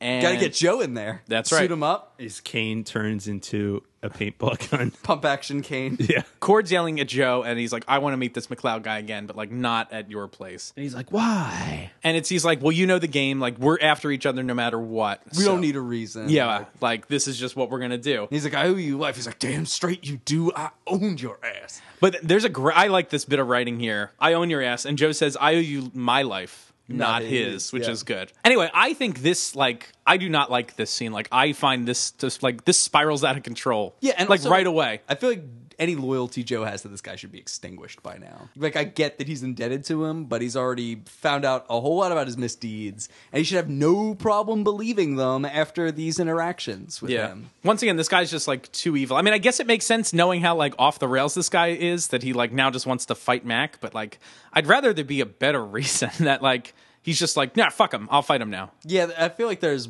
more cohesive ways for them to be on a collision course than this. Oh, and also, I just think that maybe Cord should just not demand to want to fight Mac. Cord is still maybe after Charlie. Like it just it doesn't come to a head because Cord wants it to. It comes to a head because at the end, Cord kills Charlie, and Mac is like, "Now you're done." Yeah, there doesn't even need to be this like challenge uh, component to it. It's just that like he says like let Charlie go, and he says no. Yeah. In case you missed it, he shot me at an airport. Anyway, we cut to the loft, and Mac is fiddling around with the clock this time. More fiddling.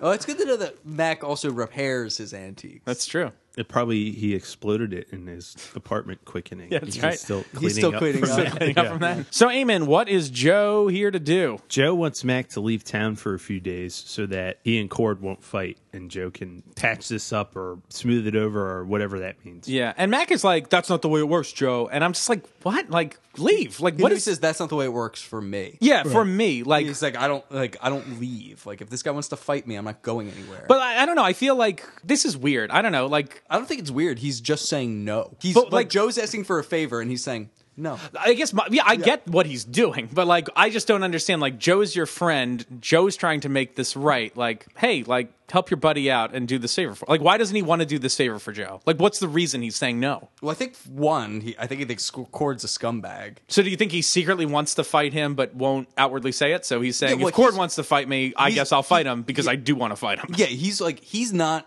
going after Cord for Joe's benefit, but he's like not going to take that extra step of like fleeing from Cord. Right. If Cord wants to fight, Mac is more than happy to take him off the board. He's just not going to seek it out. You know what I mean? Yeah. And maybe Because just- Cord's a piece of shit. And Oh, like yeah. Mac already knows this. Like he doesn't need to be educated on this subject. maybe he just point. doesn't want to leave his house. It's lazy. And, and also, we, got clocks to fix. Yeah. also we just saw the scene in Homeland where it's like if somebody calls you out, you answer it. Like Right. that is what you do. Like McLeods don't walk away when somebody calls them out. Like we just No, but I don't. Is, was that the point of that scene? I think the idea was that Max should have walked away in in Homeland. Like his father made him fight, and like his mother said, was that for honor or was it for pride? And like Mac killed Robert for the wrong reason. That was just to satisfy his father's pride because it's like, oh, a challenge has been made. Like Mac didn't need to fight that guy; he knew that. But his his I'm not daddy saying- made him. I'm not saying it's a morally perfect thing to do, but I'm saying it is the motivation and the teaching and moral training that we have just witnessed this character receiving. He inhabits Again, I'm still not sure because like I don't know if that's I think that's the incident that happened, but I don't know if that's the lesson Mac took away. Like I know his I dad. mean, look at every other instance of young Mac,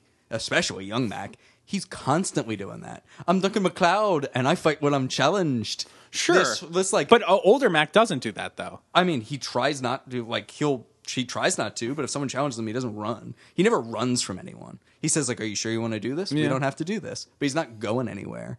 He's not fleeing a fight with anyone. We literally see him do that zero times. Mm. It's always like, "I'm here. This is unnecessary. We can go. We can live in peace. We can go our separate ways." But I'm here. The only time he does it is with Hyde. He's hiding from Hyde. Oh, when he's really young. Well, that's Did you know that's why they called that character Hyde? Is because Oh, 'cause he was a hiding. hunter? Yeah, That was because he didn't want to fight him because of Richie, because he wanted to exonerate Richie. But yeah, that's the only time. So Matt gets the buzz. Who is it? It's Richie. Uh, wait, no, it's not. Oh yeah, we still haven't talked about that. Two Richie-less episodes. We're doing Richie list. Richie-less. Yeah, and Uh, he's back in Vancouver now, so like presumably where Richie is. So anyway, maybe we'll find out what interesting- happened to Richie next episode. That the episode is Richie less. Rich is more, but this is Richie less. Wow, that was a that was a weird bit of wordplay there. Anyway, so Matt goes downstairs. It's Cord, of course. It's Cord. And so they're gonna have it out in the dojo. And at this point, Cord does reveal that he was flushing Charlie out the whole time because he needs to get Charlie so he doesn't blab about him being a shitty arms dealer, right? Right. So he has a cool fighting stance. Totally. Again, this Everything guy about this guy, he's got like a saber fencing Yeah. style. This guy acts for TV like he's performing Shakespeare in like an arena. Like that his mo- his movements need to be so big Yeah. that the people in like the nosebleed, Nosebleed section section. know exactly what he's doing. And This is like a really good fight. this is great. It has like a lot of rhythm to it, which and is it cool. travels all over the dojo. They're incorporating pieces from the dojo into the fight. So there's this whole sequence where they're like trying to stab each other through. I have no idea what this piece of equipment is for. It's like these like wooden racks that I assume you're supposed to climb or something. it's a sock it dries socks. You dry socks on it. Yeah. Uh. the sock dryer. yeah. Uh, and they're like fighting through that and they're throwing it at each other and they Yeah. climb up the steps and he leaps off that balcony there on the way to the showers. So Mac is able to best him, gets his sword to his throat, and he's like, "Joe Dawson just saved your life." So he lets this guy go. He's like, so but you have to let Charlie go. Right. That's the condition of his release. Yeah. He's on probation. so Mac's handling this, I think, pretty well. Sure. Like, you had your chance. Now the beef is over. Um, It doesn't Now work out though. The beef is over. That's Joe right. Beef. Joe Beef. I was also getting curious, like, what happened after this fight? Like, does Mac not go and talk to Joe about all the shit that's just Wait, Jo- happened? Joe has to leave by the elevator, right? He has to go past him. yeah. yeah, Joe takes the elevator, not the stairs, right? Ugh. No, Joe actually takes that fire escape. the fire Yeah. escape to the On the roof, roof, then yeah. comes all the way down. Maybe Duncan went out to buy some Cookie Town. He was- Cookie Town.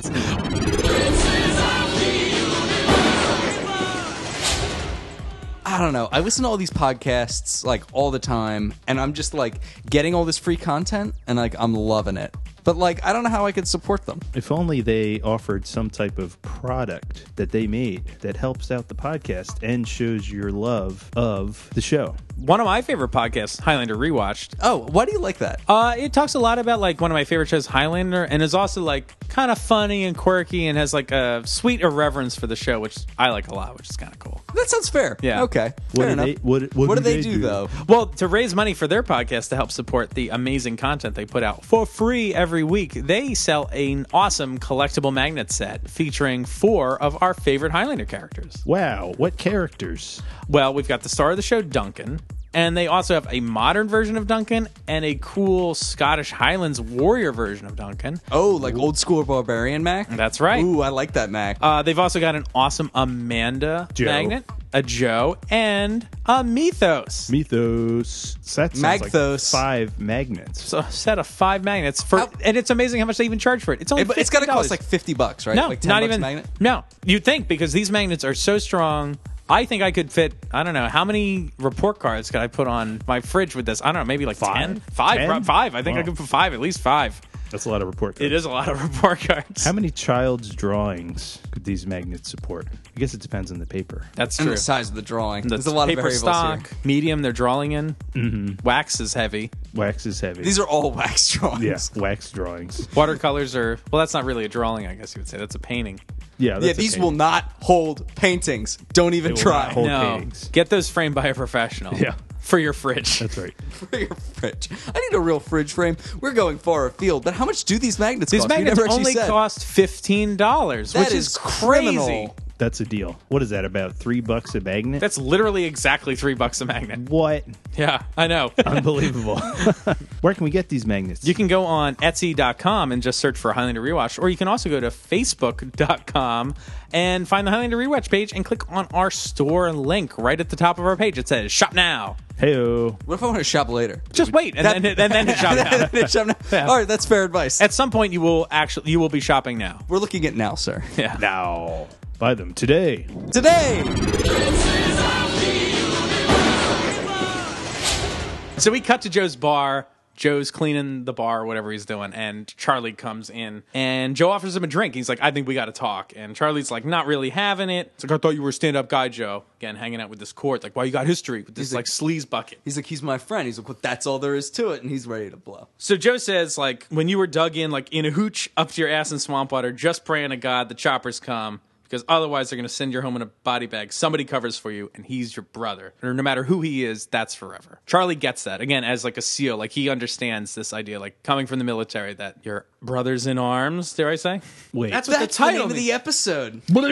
I honestly, up until this point, I thought it was because all of these characters had arms. Oh, okay. So like, it's a brotherhood of people with arms. Yeah. we're like that. You Yeah, could we say all that have we're arms. brothers. Well, brothers. That's We're why a this- band of brothers with arms. That's right. That's why this episode's not called Brothers in Legs because Joe would be left out. yeah.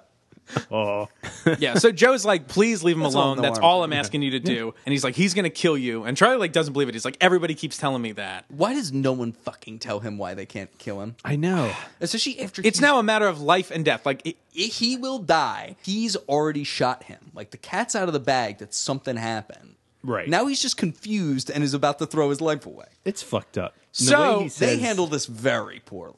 They, yeah, they do. that's also, an understatement. especially since the entire working theory in this episode is that because Joe realized, discovered on his own about the existence of an immortal, a watcher would come to him and explain to him what was going on and gave him an opportunity. yeah, it changed his life. This seems like the moment when Joe does that for Charlie, or at least tries it, like Yeah. explains it. Yeah, w- so weird. Like Joe is about to kill himself, just the way Charlie's about, to, to kill die. himself. Yeah, he's Yeah, gonna he's about- kill himself. And this revelation saves his life, and they choose not to let that revelation save Charlie's life. It's odd. It's a weird choice. Dick friends. Yeah, there are dick friends. Like, I don't know. The decision not to tell him, this is like the fourth time the decision not to tell Charlie about this has almost gotten him killed, and it's like fourth time's a charm. You're, de- you're actually going to die this time. yeah. Like they told Anne. Anne had also been shot at. Yeah. Like Anne was almost And Anne- killed. but also Anne was out of the woods. Like Matt could have just never heard from her again. Right. It's that he's convinced to tell her by someone else when she could have just gone on and lived her normal life, never knowing this. Why did he tell her again? Because he was convinced that it was the right thing to do by Fitz. Right, because you when you love somebody, you let them into your life. Doesn't apply to Charlie. I guess Mac doesn't love Charlie.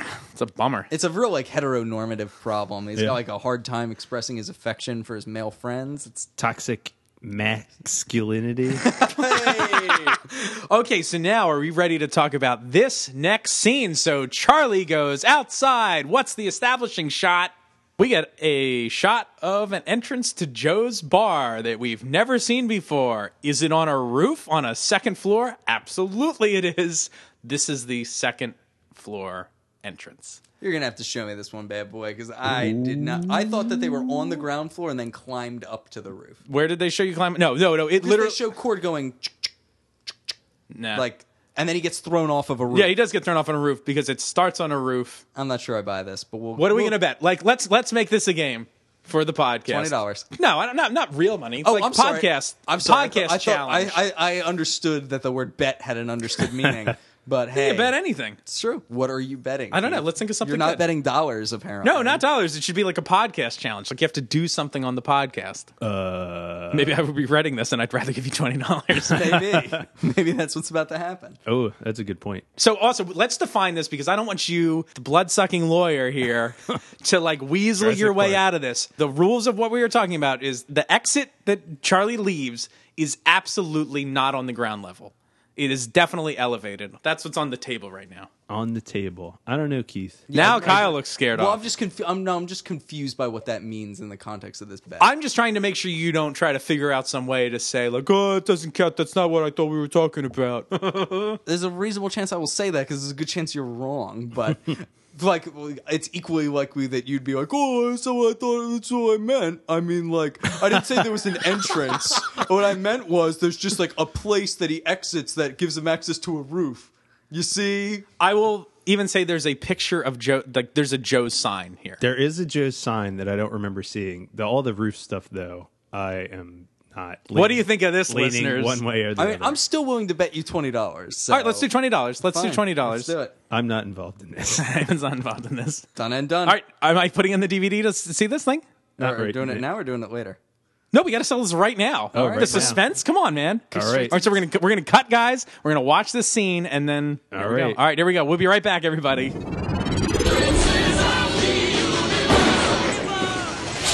All right, we're back, everybody. We've decided we're just going to do this live. So before we do this, too, I also I checked the tape. Prior to right now. No, no, I checked be- regarding the previous scene where we were curious about like Mac when he has the knife to Charlie's neck. I said he goes out a different door than the one Cord comes in. I was wrong about that. Uh, Okay, so you're But- starting from No, a no, position no. of strength here. no, no, but regardless, so that is the you know normal loading dock entrance that we've seen a bunch of times. It does not change the fact that the sign on the wall says like loading dock, please use front entrance. So the sign confirms Is that is that sign from Joe's or is that from another business using that loading dock? Like, why does a bar have a loading dock? Oh, lots of bars have loading docks. do they? Yeah, they gotta load the booze and stuff. You get like keg deliveries. sure. I'm like a lot of times they have like basement entrances and stuff like That's that. like in the city more. anyway. Let's watch this. fucking Anyway, anyway, the point is, is, and that's definitely Joe's loading dock. The Joe sign is right next to the please use front entrance. So we still got two entrances here. Now we're about to play and see the second floor entrance to Joe's. show. Joe's. Joe's sign. Everybody comes to Joe's. not on a roof. S- Very much so on a ground floor because that's a car. Very much. No. What? Look at that. No, no, no. Hop it. no, Hopping up. No, no, look. Okay. You've literally proved nothing. They're on the street. No, right look, now. look, look, look. No, they're not on the street. Here, pause. Look at where the street lamps are. They are at a higher level, like a parking garage. Or it's a fucking split level thing that is a street over with a downward gradient. That's Wait, not no, no, no, the wait, no, same no, street no. as Joe's. No, go, wait. s- Say that again. All right, imagine imagine the world has three dimensions. Keith, work with me. Don't here. be condescending about okay. it. Block one, where Joe's is, is at height five. We'll call it five height units. Okay. The next block over is downwardly sloped, so it's at height two. That is the next block over is street light. No, but then is that on a would that lower would gradient. that would also posit that you could then also get to Joe's from that one block over. Not necessarily. Why? Why is that a necessary Im- inference from that? Let's draw Oh, this. we- Let's draw this. Literally two seconds ago, we saw them exit at a level where there was a car parked. like a parking garage would have that, but no. Like, look, hold on. Let's go back. You, you. If this is like, all I'm saying is, right now, you're not going to get more insight than you've already gotten, and I am thoroughly unpersuaded by what you've just said. This is not evidence of the of what you described. sure it is that this is a sec. This is an elevated entrance. This is definitely not ground floor. There's cars. There are Like cars. a parking garage. Our parking garage. How many levels So are your in a parking theory garage? is that there is a loading dock on like the No, no. third floor this of is a parking garage. I didn't. This is not a loading dock. The loading dock is on the ground floor. the the shot there shows that it's the same dot like No, it entrance isn't. we've been seeing. No, that's an L shape, and the Joe sign's in a different position. We can also go back and see that if you'd like. you haven't proved a goddamn thing. Do you wanna this see is the other- such a horrifying waste of time?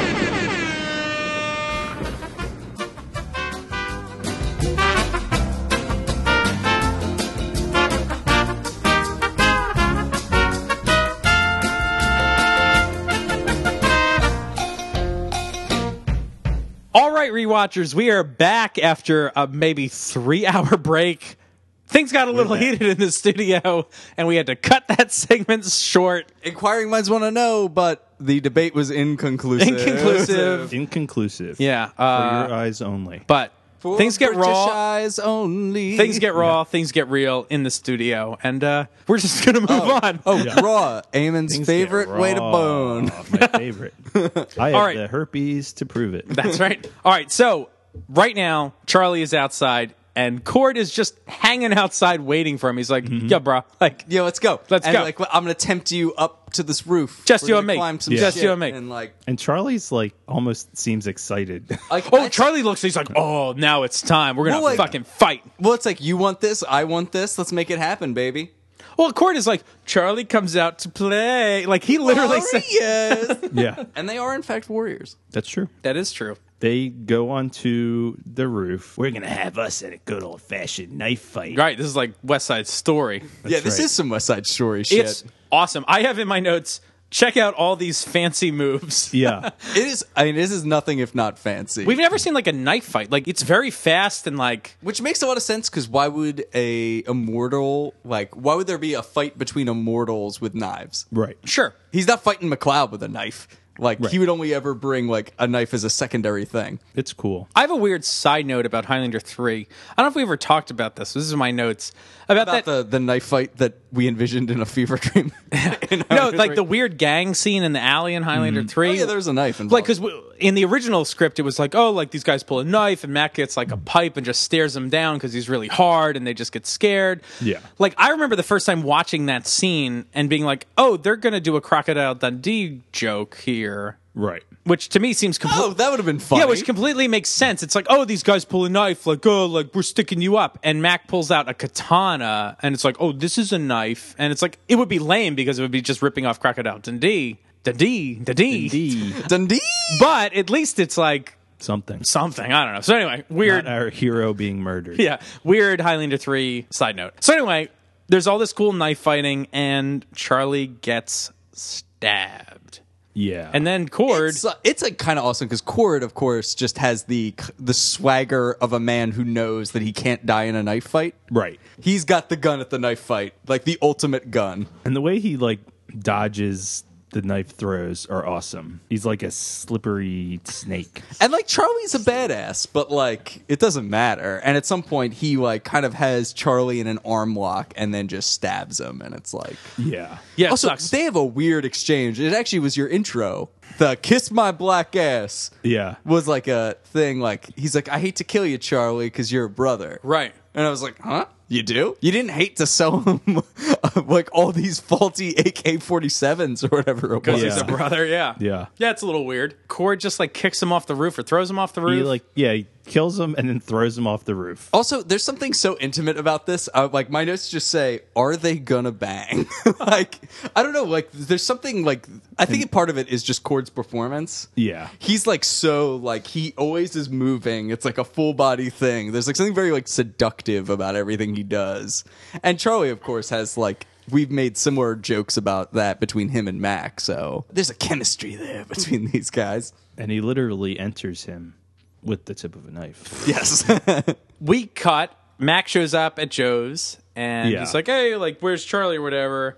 And Mac ends up going outside and seeing Charlie's like curled up body in the alley. In an alley. Uh this is fucked up. because he throws both up. He also threw He's like, looks like that hurt.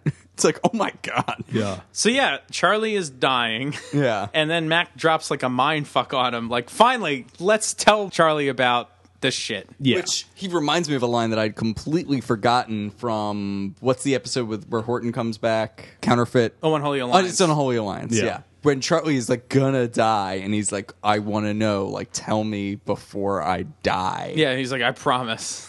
and, Uh. and then he does, and it's like, boy, if you had told him this 24 hours ago, I know, he right? would not have tried to stab him. Yep.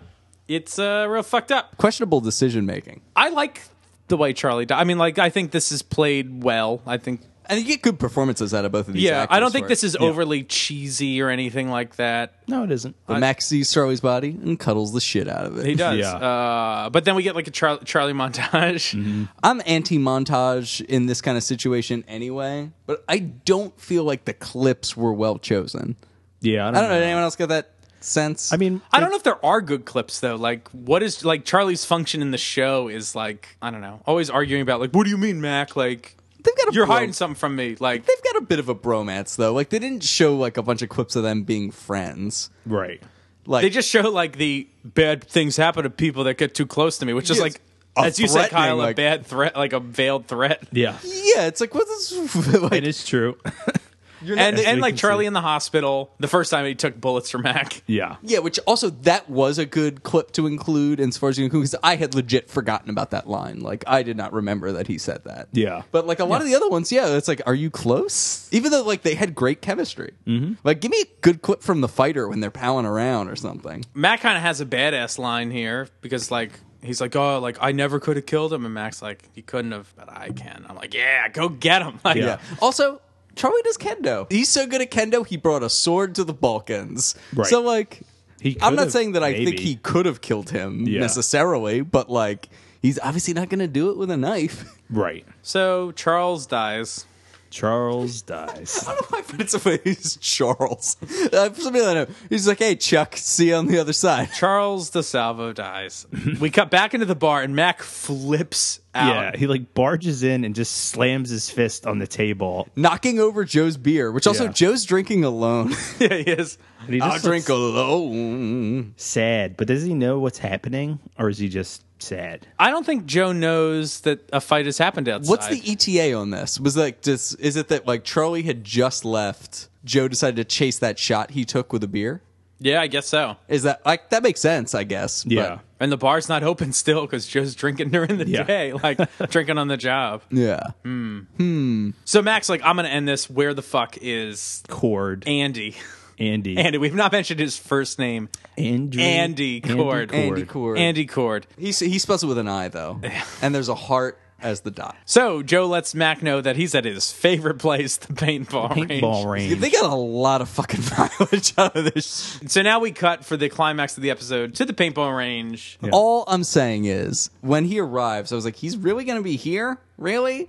And then Cord says the following: I scouted this place for us. He says he reconnoitered. Rec- I'm not even going to try to say it. Reconnoitered. yeah, reconnoitered. this Nailed it. place. Reconnoitered. I can't believe I didn't write the word reconnoiter I- I because that's a that is I was a- like, oh, shit. that- that is a Well, he's that's a a military man. memorable line I know, it to was- include. Like that's like not quite vicissitudes, but it's close. Like in terms of people don't talk that way. Um, but yeah, He's also, a military man. This fight is like 30 seconds long. This is like a minute long fight. It's not a very long fight. It's so Yeah. short. Yeah. And also, you didn't scout this location. You didn't reconnoiter this location because nothing about this location is meaningful to this fight. well, they don't do anything in the location. Like, there's no like trap set. There's no like interesting like hiding places. Like, they move from this paintball course to an open, Open area. warehouse Right. because he's it's a the place one- they could blow up later. That's why they're there. Yeah, which he's the one who ran to. I don't know. I just don't know why that line was included because it makes no sense. Yeah. It makes negative sense. I guess they wanted to explain, like I said, what are they really having the final fight in a paintball course? I guess maybe the writers thought this is insane. like, Yeah. who would pick this place? And so they Right. maybe wanted to give some meaning to it. Can we talk about the way Cord runs to this empty warehouse? dragging his sword. He behind- drags his sword, I- and he also like slinks, like he's like crouched down, and he's doing these Snake Man. enormous snap steps, like he is lunging towards this empty warehouse. It's amazing. Yeah, everything about this is like I can't explain it. It's also like kind of stupid, but it's amazing. Like it's just great. I don't know how to explain it. Like this guy sells the shit out of it. Like I bet 80% of people they could have cast this would look dumb. He just makes it work in a way that I'm like this is awesome. He is one of a kind. if we had the Norse imagine the Norse guy from That's Homeland, Ganwolf. Imagine that guy playing this part. What would that look like? It would suck. It would also be Boring. really weird when he called Charlie a brother. Yeah. I don't want to kill you, a black ass.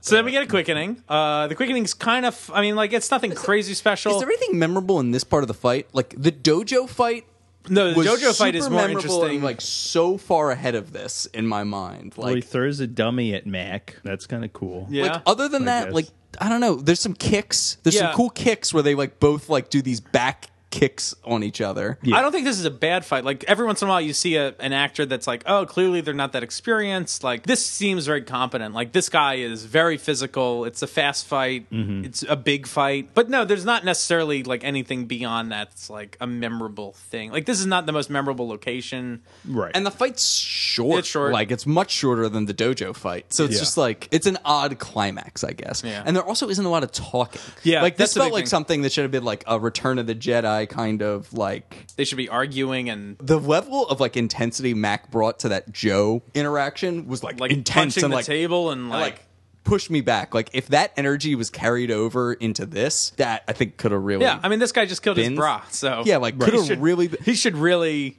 Yeah. care about this. yeah, and it just kind of is fast and like doesn't have like that like emotional like punch in the gut. Mm. And he kind of makes a joke when he cuts his head off. He does the old like s- like he doesn't like chop his head off. He does like the s- like I lunge a little forward with the- Yeah. the, sword. It was like kind of like the way he killed Carrot. Yeah. Yes, yes, I don't know. There's something like very tactile about it. Mm-hmm. Like you can almost feel the friction. which is cool. The coolest thing about this quickening is that like they blow up the wall. Yeah, which that- is that neat. was like cool. that there's Yeah. at least some like literal destruction happening, not just like sparks and stuff. Right. Like I think that's kind of cool because it's all black behind him because there's a wall. But by the end, when they blow it all out. Like there's all this light behind it. Like the scenery almost changes because of the quickening, which is Yeah. neat. So that's that. And so then the denouement back in the dojo. Mac is staring out of a window. Or no, I guess Very he's looking at pensively. a picture of Charlie. Yeah.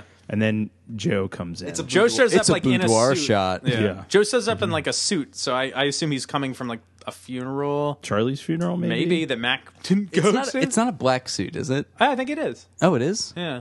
Yeah, I can't. Yeah, it, it looks pretty. Yeah. Or I guess it could be Cord's funeral as well, which is the reason why Mac wouldn't go. yeah. That's actually a better point. Mm. So, then Mac breaks up with Joe again. I had problems with this. First off, I will say I think Joe, Jim Burns, great acting here from him. He looks Yeah. so upset. Like he looks like he's gonna cry. Mac's just like, I'm different, like I'm an immortal, you're a washer, never the two shall meet. I don't know. After seeing their bromance in this and Homeland, like that's hard. I really didn't feel like this was a warranted reaction. It had nothing to do with him being a watcher. I guess it had something to do with Mac being an immortal. It's just that this guy was Joe's friend. Like Yeah. that could happen happened to any mortal who he was friends with. Right. I mean, frankly, by Mac is equally at fault for being friends with Charlie. Like a mortal can make a friend or an enemy out of an immortal. Regardless. Just like regardless. Like is Mac's point just I shouldn't have connections with people because there's a fraction of a chance that one of them could be immortal and I have to cut their heads off? Like Mac's upset because he says he regrets letting Joe get between him and Cord. Mac knows what the deal is, maybe with the game. Like Cord said, like this is what we do, and Mac maybe is thinking that he let Joe muddy the waters. Like I can make this work and honor your friendship. Both of them are blaming themselves. Like Joe's blaming himself for letting this happen.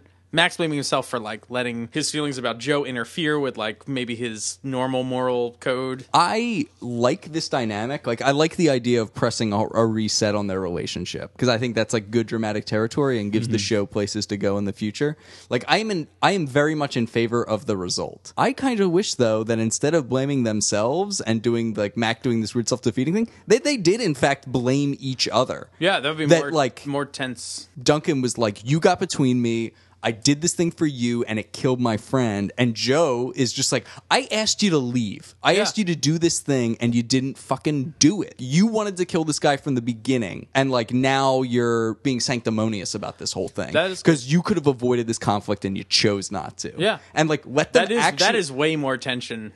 yeah, like let them actually be having a conflict, not the kind of thing that like I don't know. The way this is left, like if that's honestly what their problem is, I, I would have no problem believing that in 72, 72 hours they like kiss and make up, and they're like, okay, you know, we're just sad because our friends are dead, and like Right. this is fine. Like as opposed to actually having a beef with each other that's like sustained and is the result of real character failings on each of their part. That would be better for, for tension. But here it's just sad. Yeah, It's a very- it's a is very sad Like, it's a- It ending, is a yeah. very sad ending. I think part of what makes it land is again Jim Burns. He Yeah. smokes this. Smoking. Smocking. The mask. Smocking is so goddamn good. that like is one of the best pulls ever. So before we finish out our final thoughts on this episode, Eamon, what say we play a game?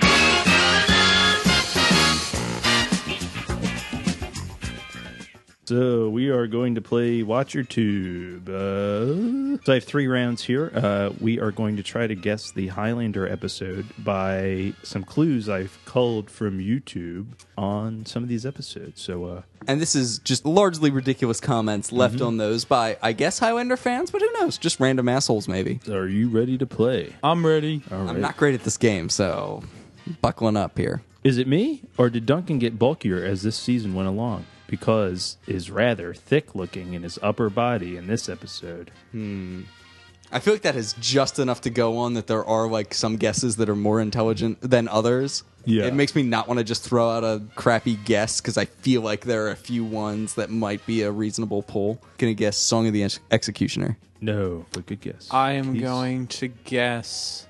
Ah, I can't think of it. I'm Oh. just gonna say the dragon, Revenge of the Revenge's dragon. Revenge is Oh. Dragon. Revenge is This is my friend Revenge and his pet dragon. How to revenge your dragon. It's not that. It's not Okay. Revenge of the Dragon. Okay, cool. Round two. The weak Duncan is partially responsible for that girl's demise. Should have either killed the blonde pig or have both of them arrested. Oh, Can I hear that again? The weak Duncan is partially responsible for that girl's demise. Should have either killed the blonde pig or have them both arrested. Oh, I have a theory on this one, but I can't remember the name of the episode. Ooh, ooh. Eye for an eye. no, That's Kyle. The weak Duncan Um, getting cucked, Duncan. Get Cucked, cucked, cucked Duncan. Get cucked. Testimony. no. Fuck. Okay. Round three. This one is actually hard. This is a hard round. I That's should've fine. did It's this about, last it's about it's about to be hard. I used to watch this show as a kid, and the content is cool, but o- only now seeing it, it's pretty dark slash grim. And to be fair, boring. Oh boy! Whoa! Wow. Mac fights an evil immortal in every episode and kills him. Still a great series, though. I'm gonna guess Warmonger. no. Eh. Uh, I am going to guess reasonable doubt. Yes. Yes, there Reasonable it is. doubt. Wait, who's the blonde? The the prostitute Maurice's niece. And what did they call her? The Blonde pig. Yeah, that's messed That's up. pretty rough. yeah, That's real bad. Yikes, internet. So Kyle has a point. Round two. Humanity loses many points. Yeah. All That's the right. points. These are from YouTube. I didn't write them. Even a good person could go to the dark side. Just ask Darth Vader from Star Wars. I'm going to guess Eye of the Beholder. No, but good guess. I'm gonna Keith? guess the fighter. No, but good guess. Yes, those are two like fallen friend episodes. We had a theme developing. Round two. Good episode. Reminds me of myself two weeks ago. Oh, oh I hate this. it's a battle. Already triggered. it's a battle for your brain, and thank God I won. Otherwise, I would lose my brain. And it's summed up. Shadows. No. Fuck. All right. And it's summed up right too, being on the edge of a cliff. Either you pick yourself up or you fall forever. Even tough bastards can be broken up by these things, Holy shit. Oh. including myself. Ho- Homeland? Actually, you know what? Uh oh. It is shadows. Wait, what? it is shadows. Is it really? But for some reason, I wrote the title of the episode as testimony. It's not testimony. So- Wait, what are they? What's the other clue? So that third- guy, that guy's comment is insane. By the way, Yep. just the other week when I was Well, losing, when I was my- losing my goddamn mind. The third comment is, "Look out! It's a ring wraith." Oh, because it's shadows. Here's the uh, bonus. Because remember when Anne looks up his medical history? that's right. No medical history except for at that time in season one where he was hit by a car. That's a great point. Like That's Yeah. yeah. Yeah, had they not checked his ID yet or entered it in? Yeah, uh, I don't know. oh, great. or that maybe the doctor deleted Doctor Pants. Dr. deleted I'd buy it. that Dr. Pants Yeah. wanted to delete any record that he was there. Right. That is a good That's a poll, good- YouTube commenter. yeah, very Every good. once in a while, these YouTube comments say something good instead of horrifying sexism. we can give that and- person an honorary rewatcher badge or something like that. Honorary you did, yeah, you've done it. rewatch your badge. So Kyle has won. The successful, not a misogynist of- reward. But we're gonna do this last round for fun. God, Paris sucks. Munich, Rome, Vienna, Milan. Europe is a big ass place. Please, why could there not have been different geographical locations? It's First off, this We've verse narrowed is, it down to half of the available yeah. episodes. First off, this person's an idiot. Second off, like them busting on Paris this much, like ugh, fucking Paris. Like, what are you j- kidding me? yeah, I, I Out of don't get it. Mythos later. This is not an episode we've covered, but this has always been in my head. Like I don't know why. It's just like one of those things from like when I was twelve, never left my brain. At some point, he's having like he's like romancing someone, and he's like down on Paris. He's like, look, even the French don't like Parisians or something like that. That's funny. yeah, it is funny. And the, this woman's like, you're so cynical, and he's like, oh. Any guesses? I mean, I'll just throw one out. Unholy Alliance Part Two. No, but good guess. I Keith? guess Unholy Handlines Part Oh, One. neither. All right, we've knocked out that duo. this is another good c- clue. I would rather Callus killed Maurice. Oh, Starcrust. Yes. Kyle gets uh, three for three. Crushed it. What's in the, old- last clue? Do you know what's called a hat trick? Because in the old days, when you scored three points, the manager would buy you a hat. Oh, wow. Uh, Oh, really? Is that where that comes from? I'm pretty Get a sure. hat? They would actually give you a hat. Here's the last clue. They killed Fritz, not Fitz, Fritz. and let and let Anne cat? live. If he gets back together with her, I'll scream. I enjoyed Fritz as one of the best Highlanders. Great oh episode. my god. So congratulations, Kyle. Very good. One of the best Highlanders. Fritz Fritz the cat, a Highlander. That's right. what do we think of this bad boy? I liked this episode. It's not perfect, but I I really enjoyed watching it.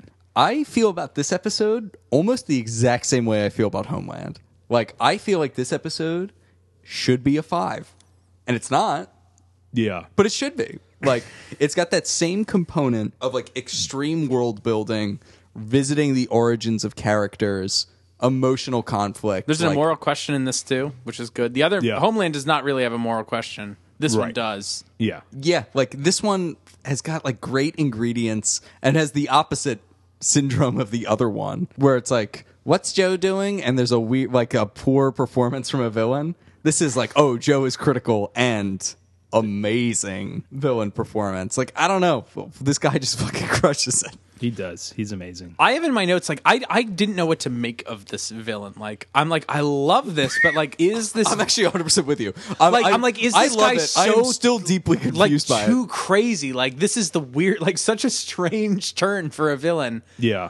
because he's so over the top, and I don't know if that makes sense. Like we've talked about before, like that he's like too evil in the beginning. This guy, he's like maniacal. We didn't even talk about like when they have that dojo fight, he like pounds his own head with the hilt of the right. sword. Like Oh, which is, yeah. su- which is such a great visual. Like I'm just like, oh shit! Like this guy is like on edge.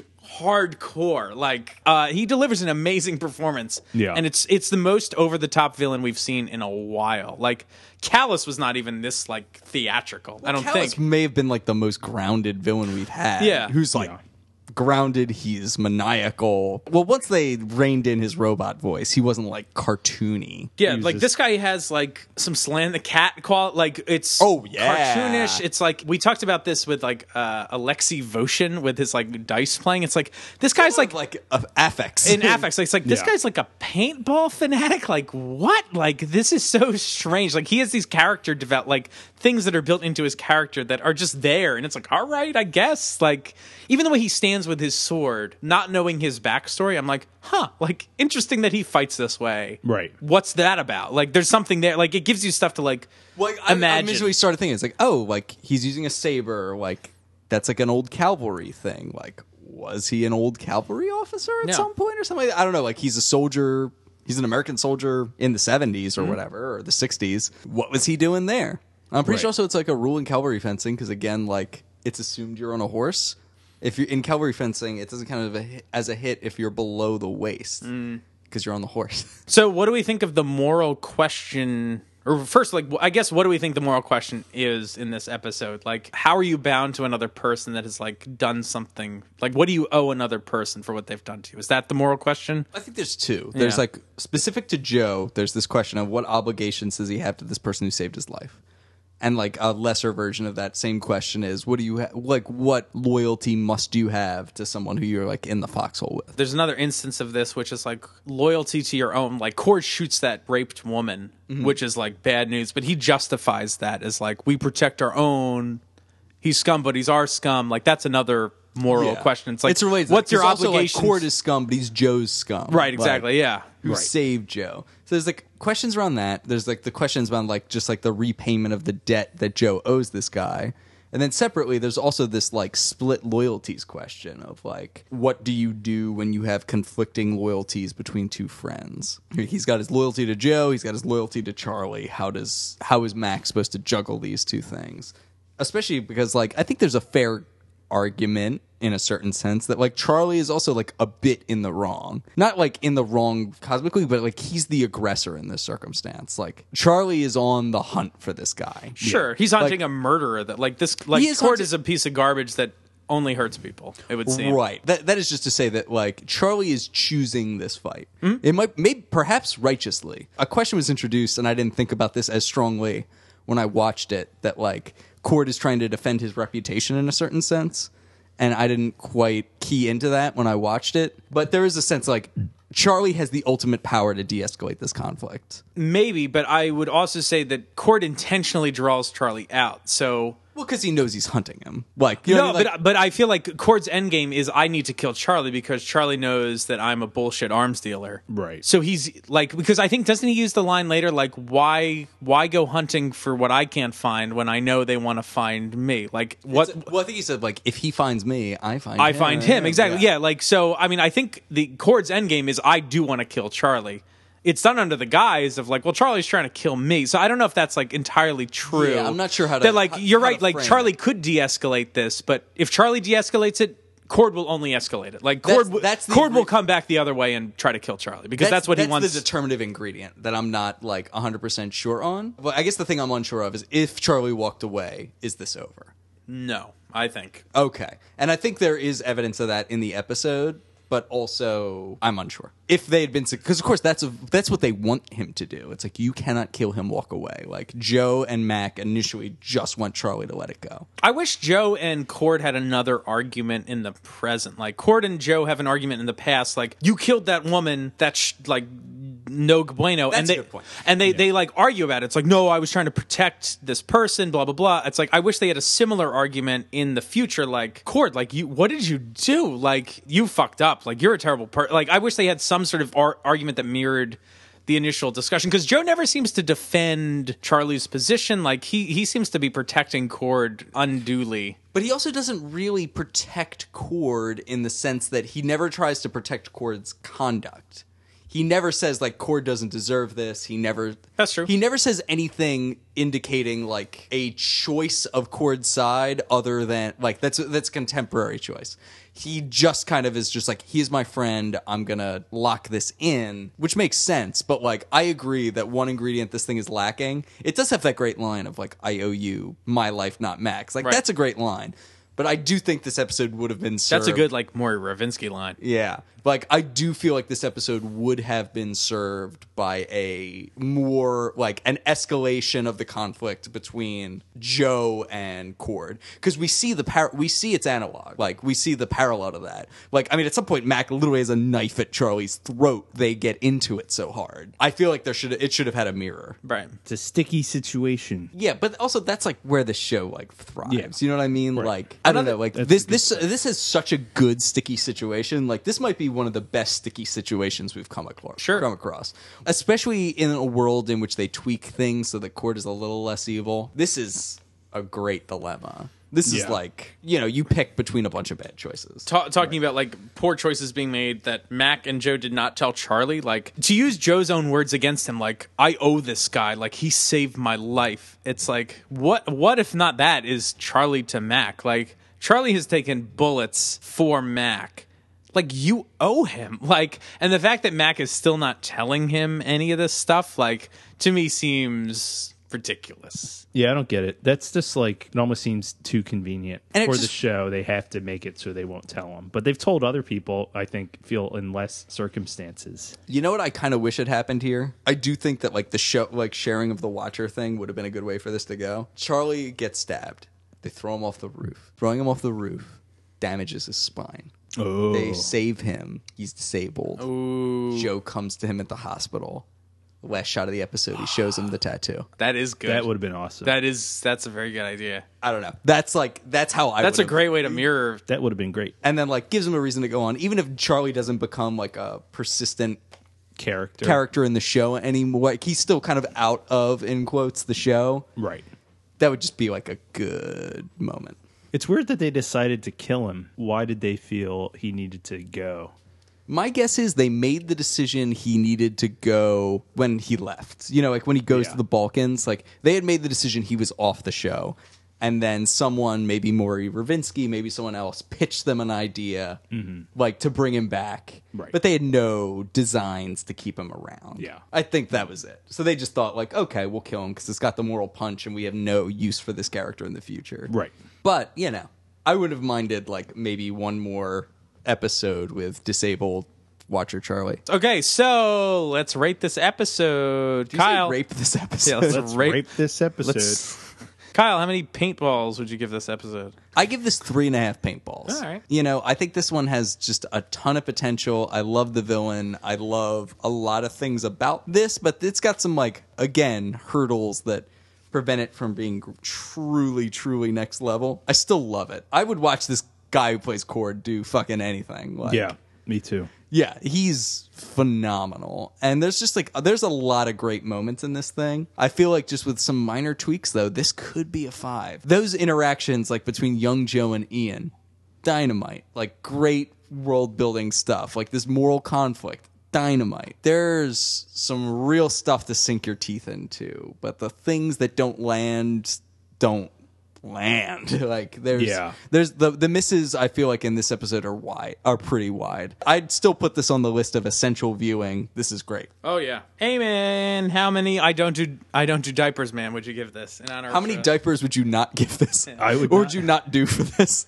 I would not do two diapers, which means I give it three diapers. Okay. Does that make sense? Yeah, that does make sense. I don't do two diapers. I but don't three, do two diapers. But or is I it that do you don't do- three. Do do. I do do. That's what goes I in. guess the I got the do diapers. do. or is it diapers. that you don't do four diapers, I don't do four diapers. but you do do three diapers? I do do three diapers. Do Man. do three diapers. Yeah, it was like- good seeing Charlie back, by the way. Yeah, Sorry. I loved seeing Charlie. Had some some misses in there, but I like this. Sad to see Charlie. It's had some go. misters in it too. Yeah. Had some misses and some misters. That's right. Mr. DeSalvo, Mr. Cord, Mr. Dawson, Mr. Paul. The only woman in this episode died. Or Oh, women. you're right.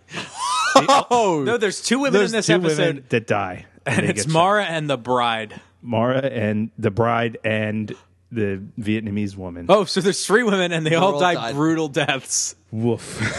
and Charlie's responsible for all three. No, he's not. But Yikes. Sorta.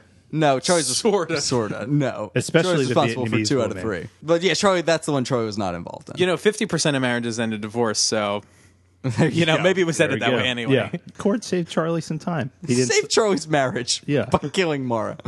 they and then were- Oh, I, I didn't even think They about were Mara. I was married. thinking about Yeah, that couple the- in the the, wedded in the couple. Balkans. Yeah. So he, he was saving them some time too. Yeah. you know, in some ways, Court's a good guy. yeah, when you put it that It's way. not all bad. What about the good things Cord did? Had fun with those paintball guys. That's right. he, he showed them that paintball was lame. That's right. Keith, how many uh, MASH style medical tents would you give this episode? Mash style. MASH rewatched. Mash rewatch. You're a real Hawkeye. yeah.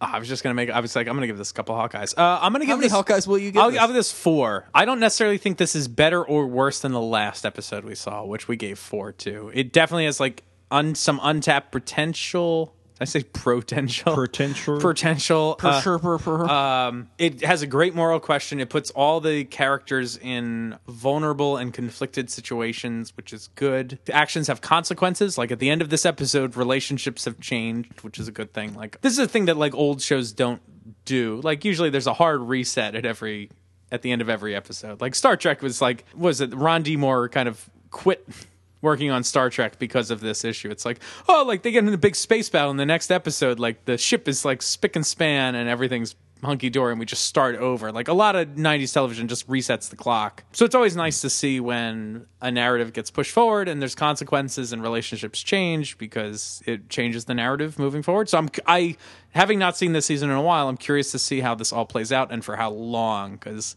The last time Mac and Joe broke up, it's a real took will they won't they two- relationship. It's like two episodes later, they're best buddies again. and in the in between these two episodes, they just kind of don't interact. Right, yeah, nothing really propels them back to friendship. It's just enough time has passed, we're friends again because the story wants us to be friends in this episode. Yeah, Right. But yeah, I think it's a, a solid episode. Uh, great flashback, a lot of emotion. I mean, like, I think the performance Young Joe gives is like heartbreaking. Like, when Young you real- and old Joe both nail it. when they realized they don't have legs, I was like, oh boy, like this is rough. Like to Yeah. watch somebody go through that, that's upsetting. Part of me does wish Jim Burns somehow could have played Joe when he finds out his legs are gone, just because I would have liked to have seen that performance. Yeah. Yeah, But they it's, probably- it's just too much time. You know Yeah. what I mean? Like, there's a certain amount of time you can gimme. Yeah. If This they like isn't- dyed his hair, I don't think it would it wouldn't have quite mattered. work. This Yeah. isn't like what Ant- Michael Douglas and Ant Man or what's his name in uh, Oh, Tron. Kurt Russell and Guardians of the Galaxy. Oh, that's right, too. Kurt Yeah. Russell. That looked. That did look. I was really like, good. holy good. shit, Yeah. Kurt Russell. Looking Had good. and how many millions of dollars did that cost? Yeah. So Probably a lot. Yeah, but Joe does get to deal with his uh, leg issue in a later episode. Oh, does he? Oh, he does. It's and it's very emotional in that one too. Wow. Spoiler warning. Hence the cane. Yes, hence the cane. hence the cane. I still can't believe that was in the description. That's amazing. Unbelievable. So that's been uh this has been great talking about this episode. We've dealt with two really uh this has been like a solid way to kick off the oh, season. this is an amazing kickoff to this season. Also- I'm like hungry for more. It's amazing. Like we gave these episodes fours. I, I'm kind of curious if this was last season, these might have been fives. Like the bar is continually, I think, being raised. Because we I dealt don't with that think I've last. ever se- given anything a five though. Did we give the Samurai five? Some of us maybe gave it a five. So I think some people did give it a five. I think I gave Samurai a four and maybe four and a half on Mortal Sins was Yeah. my highest. But the show is definitely like ramping even further up. Like the production quality is better. I mean, like there, the fact that they're Yeah, on how a many week. helicopter shots are there in the Samurai? Like that's a great Yeah. episode, but you know, Right. the more they're digging into this mythology, like we're getting more emotional content. We're getting like, I mean, the fact that they're doing this on a weekly budget, like this Vietnam scene looks great. Like this is Yeah. not a show. Like this is a show that's set in Vancouver fifty percent of the time, technically. but 100 percent of this time. Yeah, uh, but the fact that they're like, oh, we're also going to do a Vietnam scene that will literally also be set in Vancouver. Like, we're going to make this happen. Like, that's impressive. Like, in season one, we were getting flashbacks to like old Seacouver with the serial killer in like a dark theater. Like, that was the extent of what a flashback was.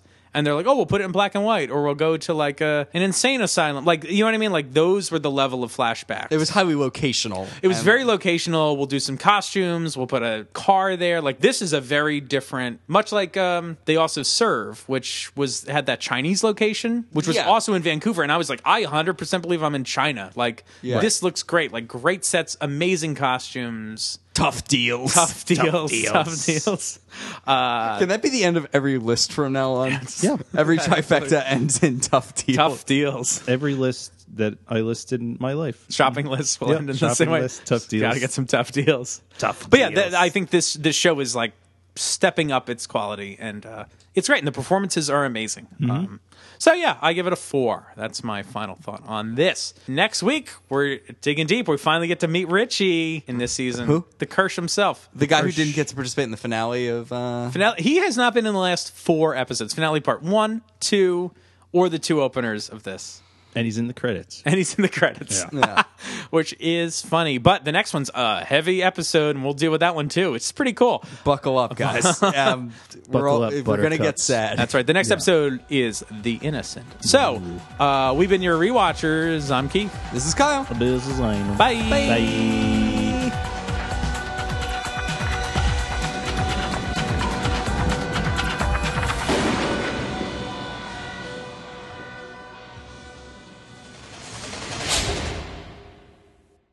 Hey, So, Under the new Wendy P rules, that's a drink. Anytime one of Oh. Heyo. us says heyo. Heyo, Actually, it might, I glug. think her rule is just every time I say heyo, but it should probably be say hey oh, hey oh, da-da-da-da-da, hey heyo, Captain Jack. hey oh, Captain Jack. Bring me back to the railroad. We've actually done this We bit have done before, this so we before. probably shouldn't do it again.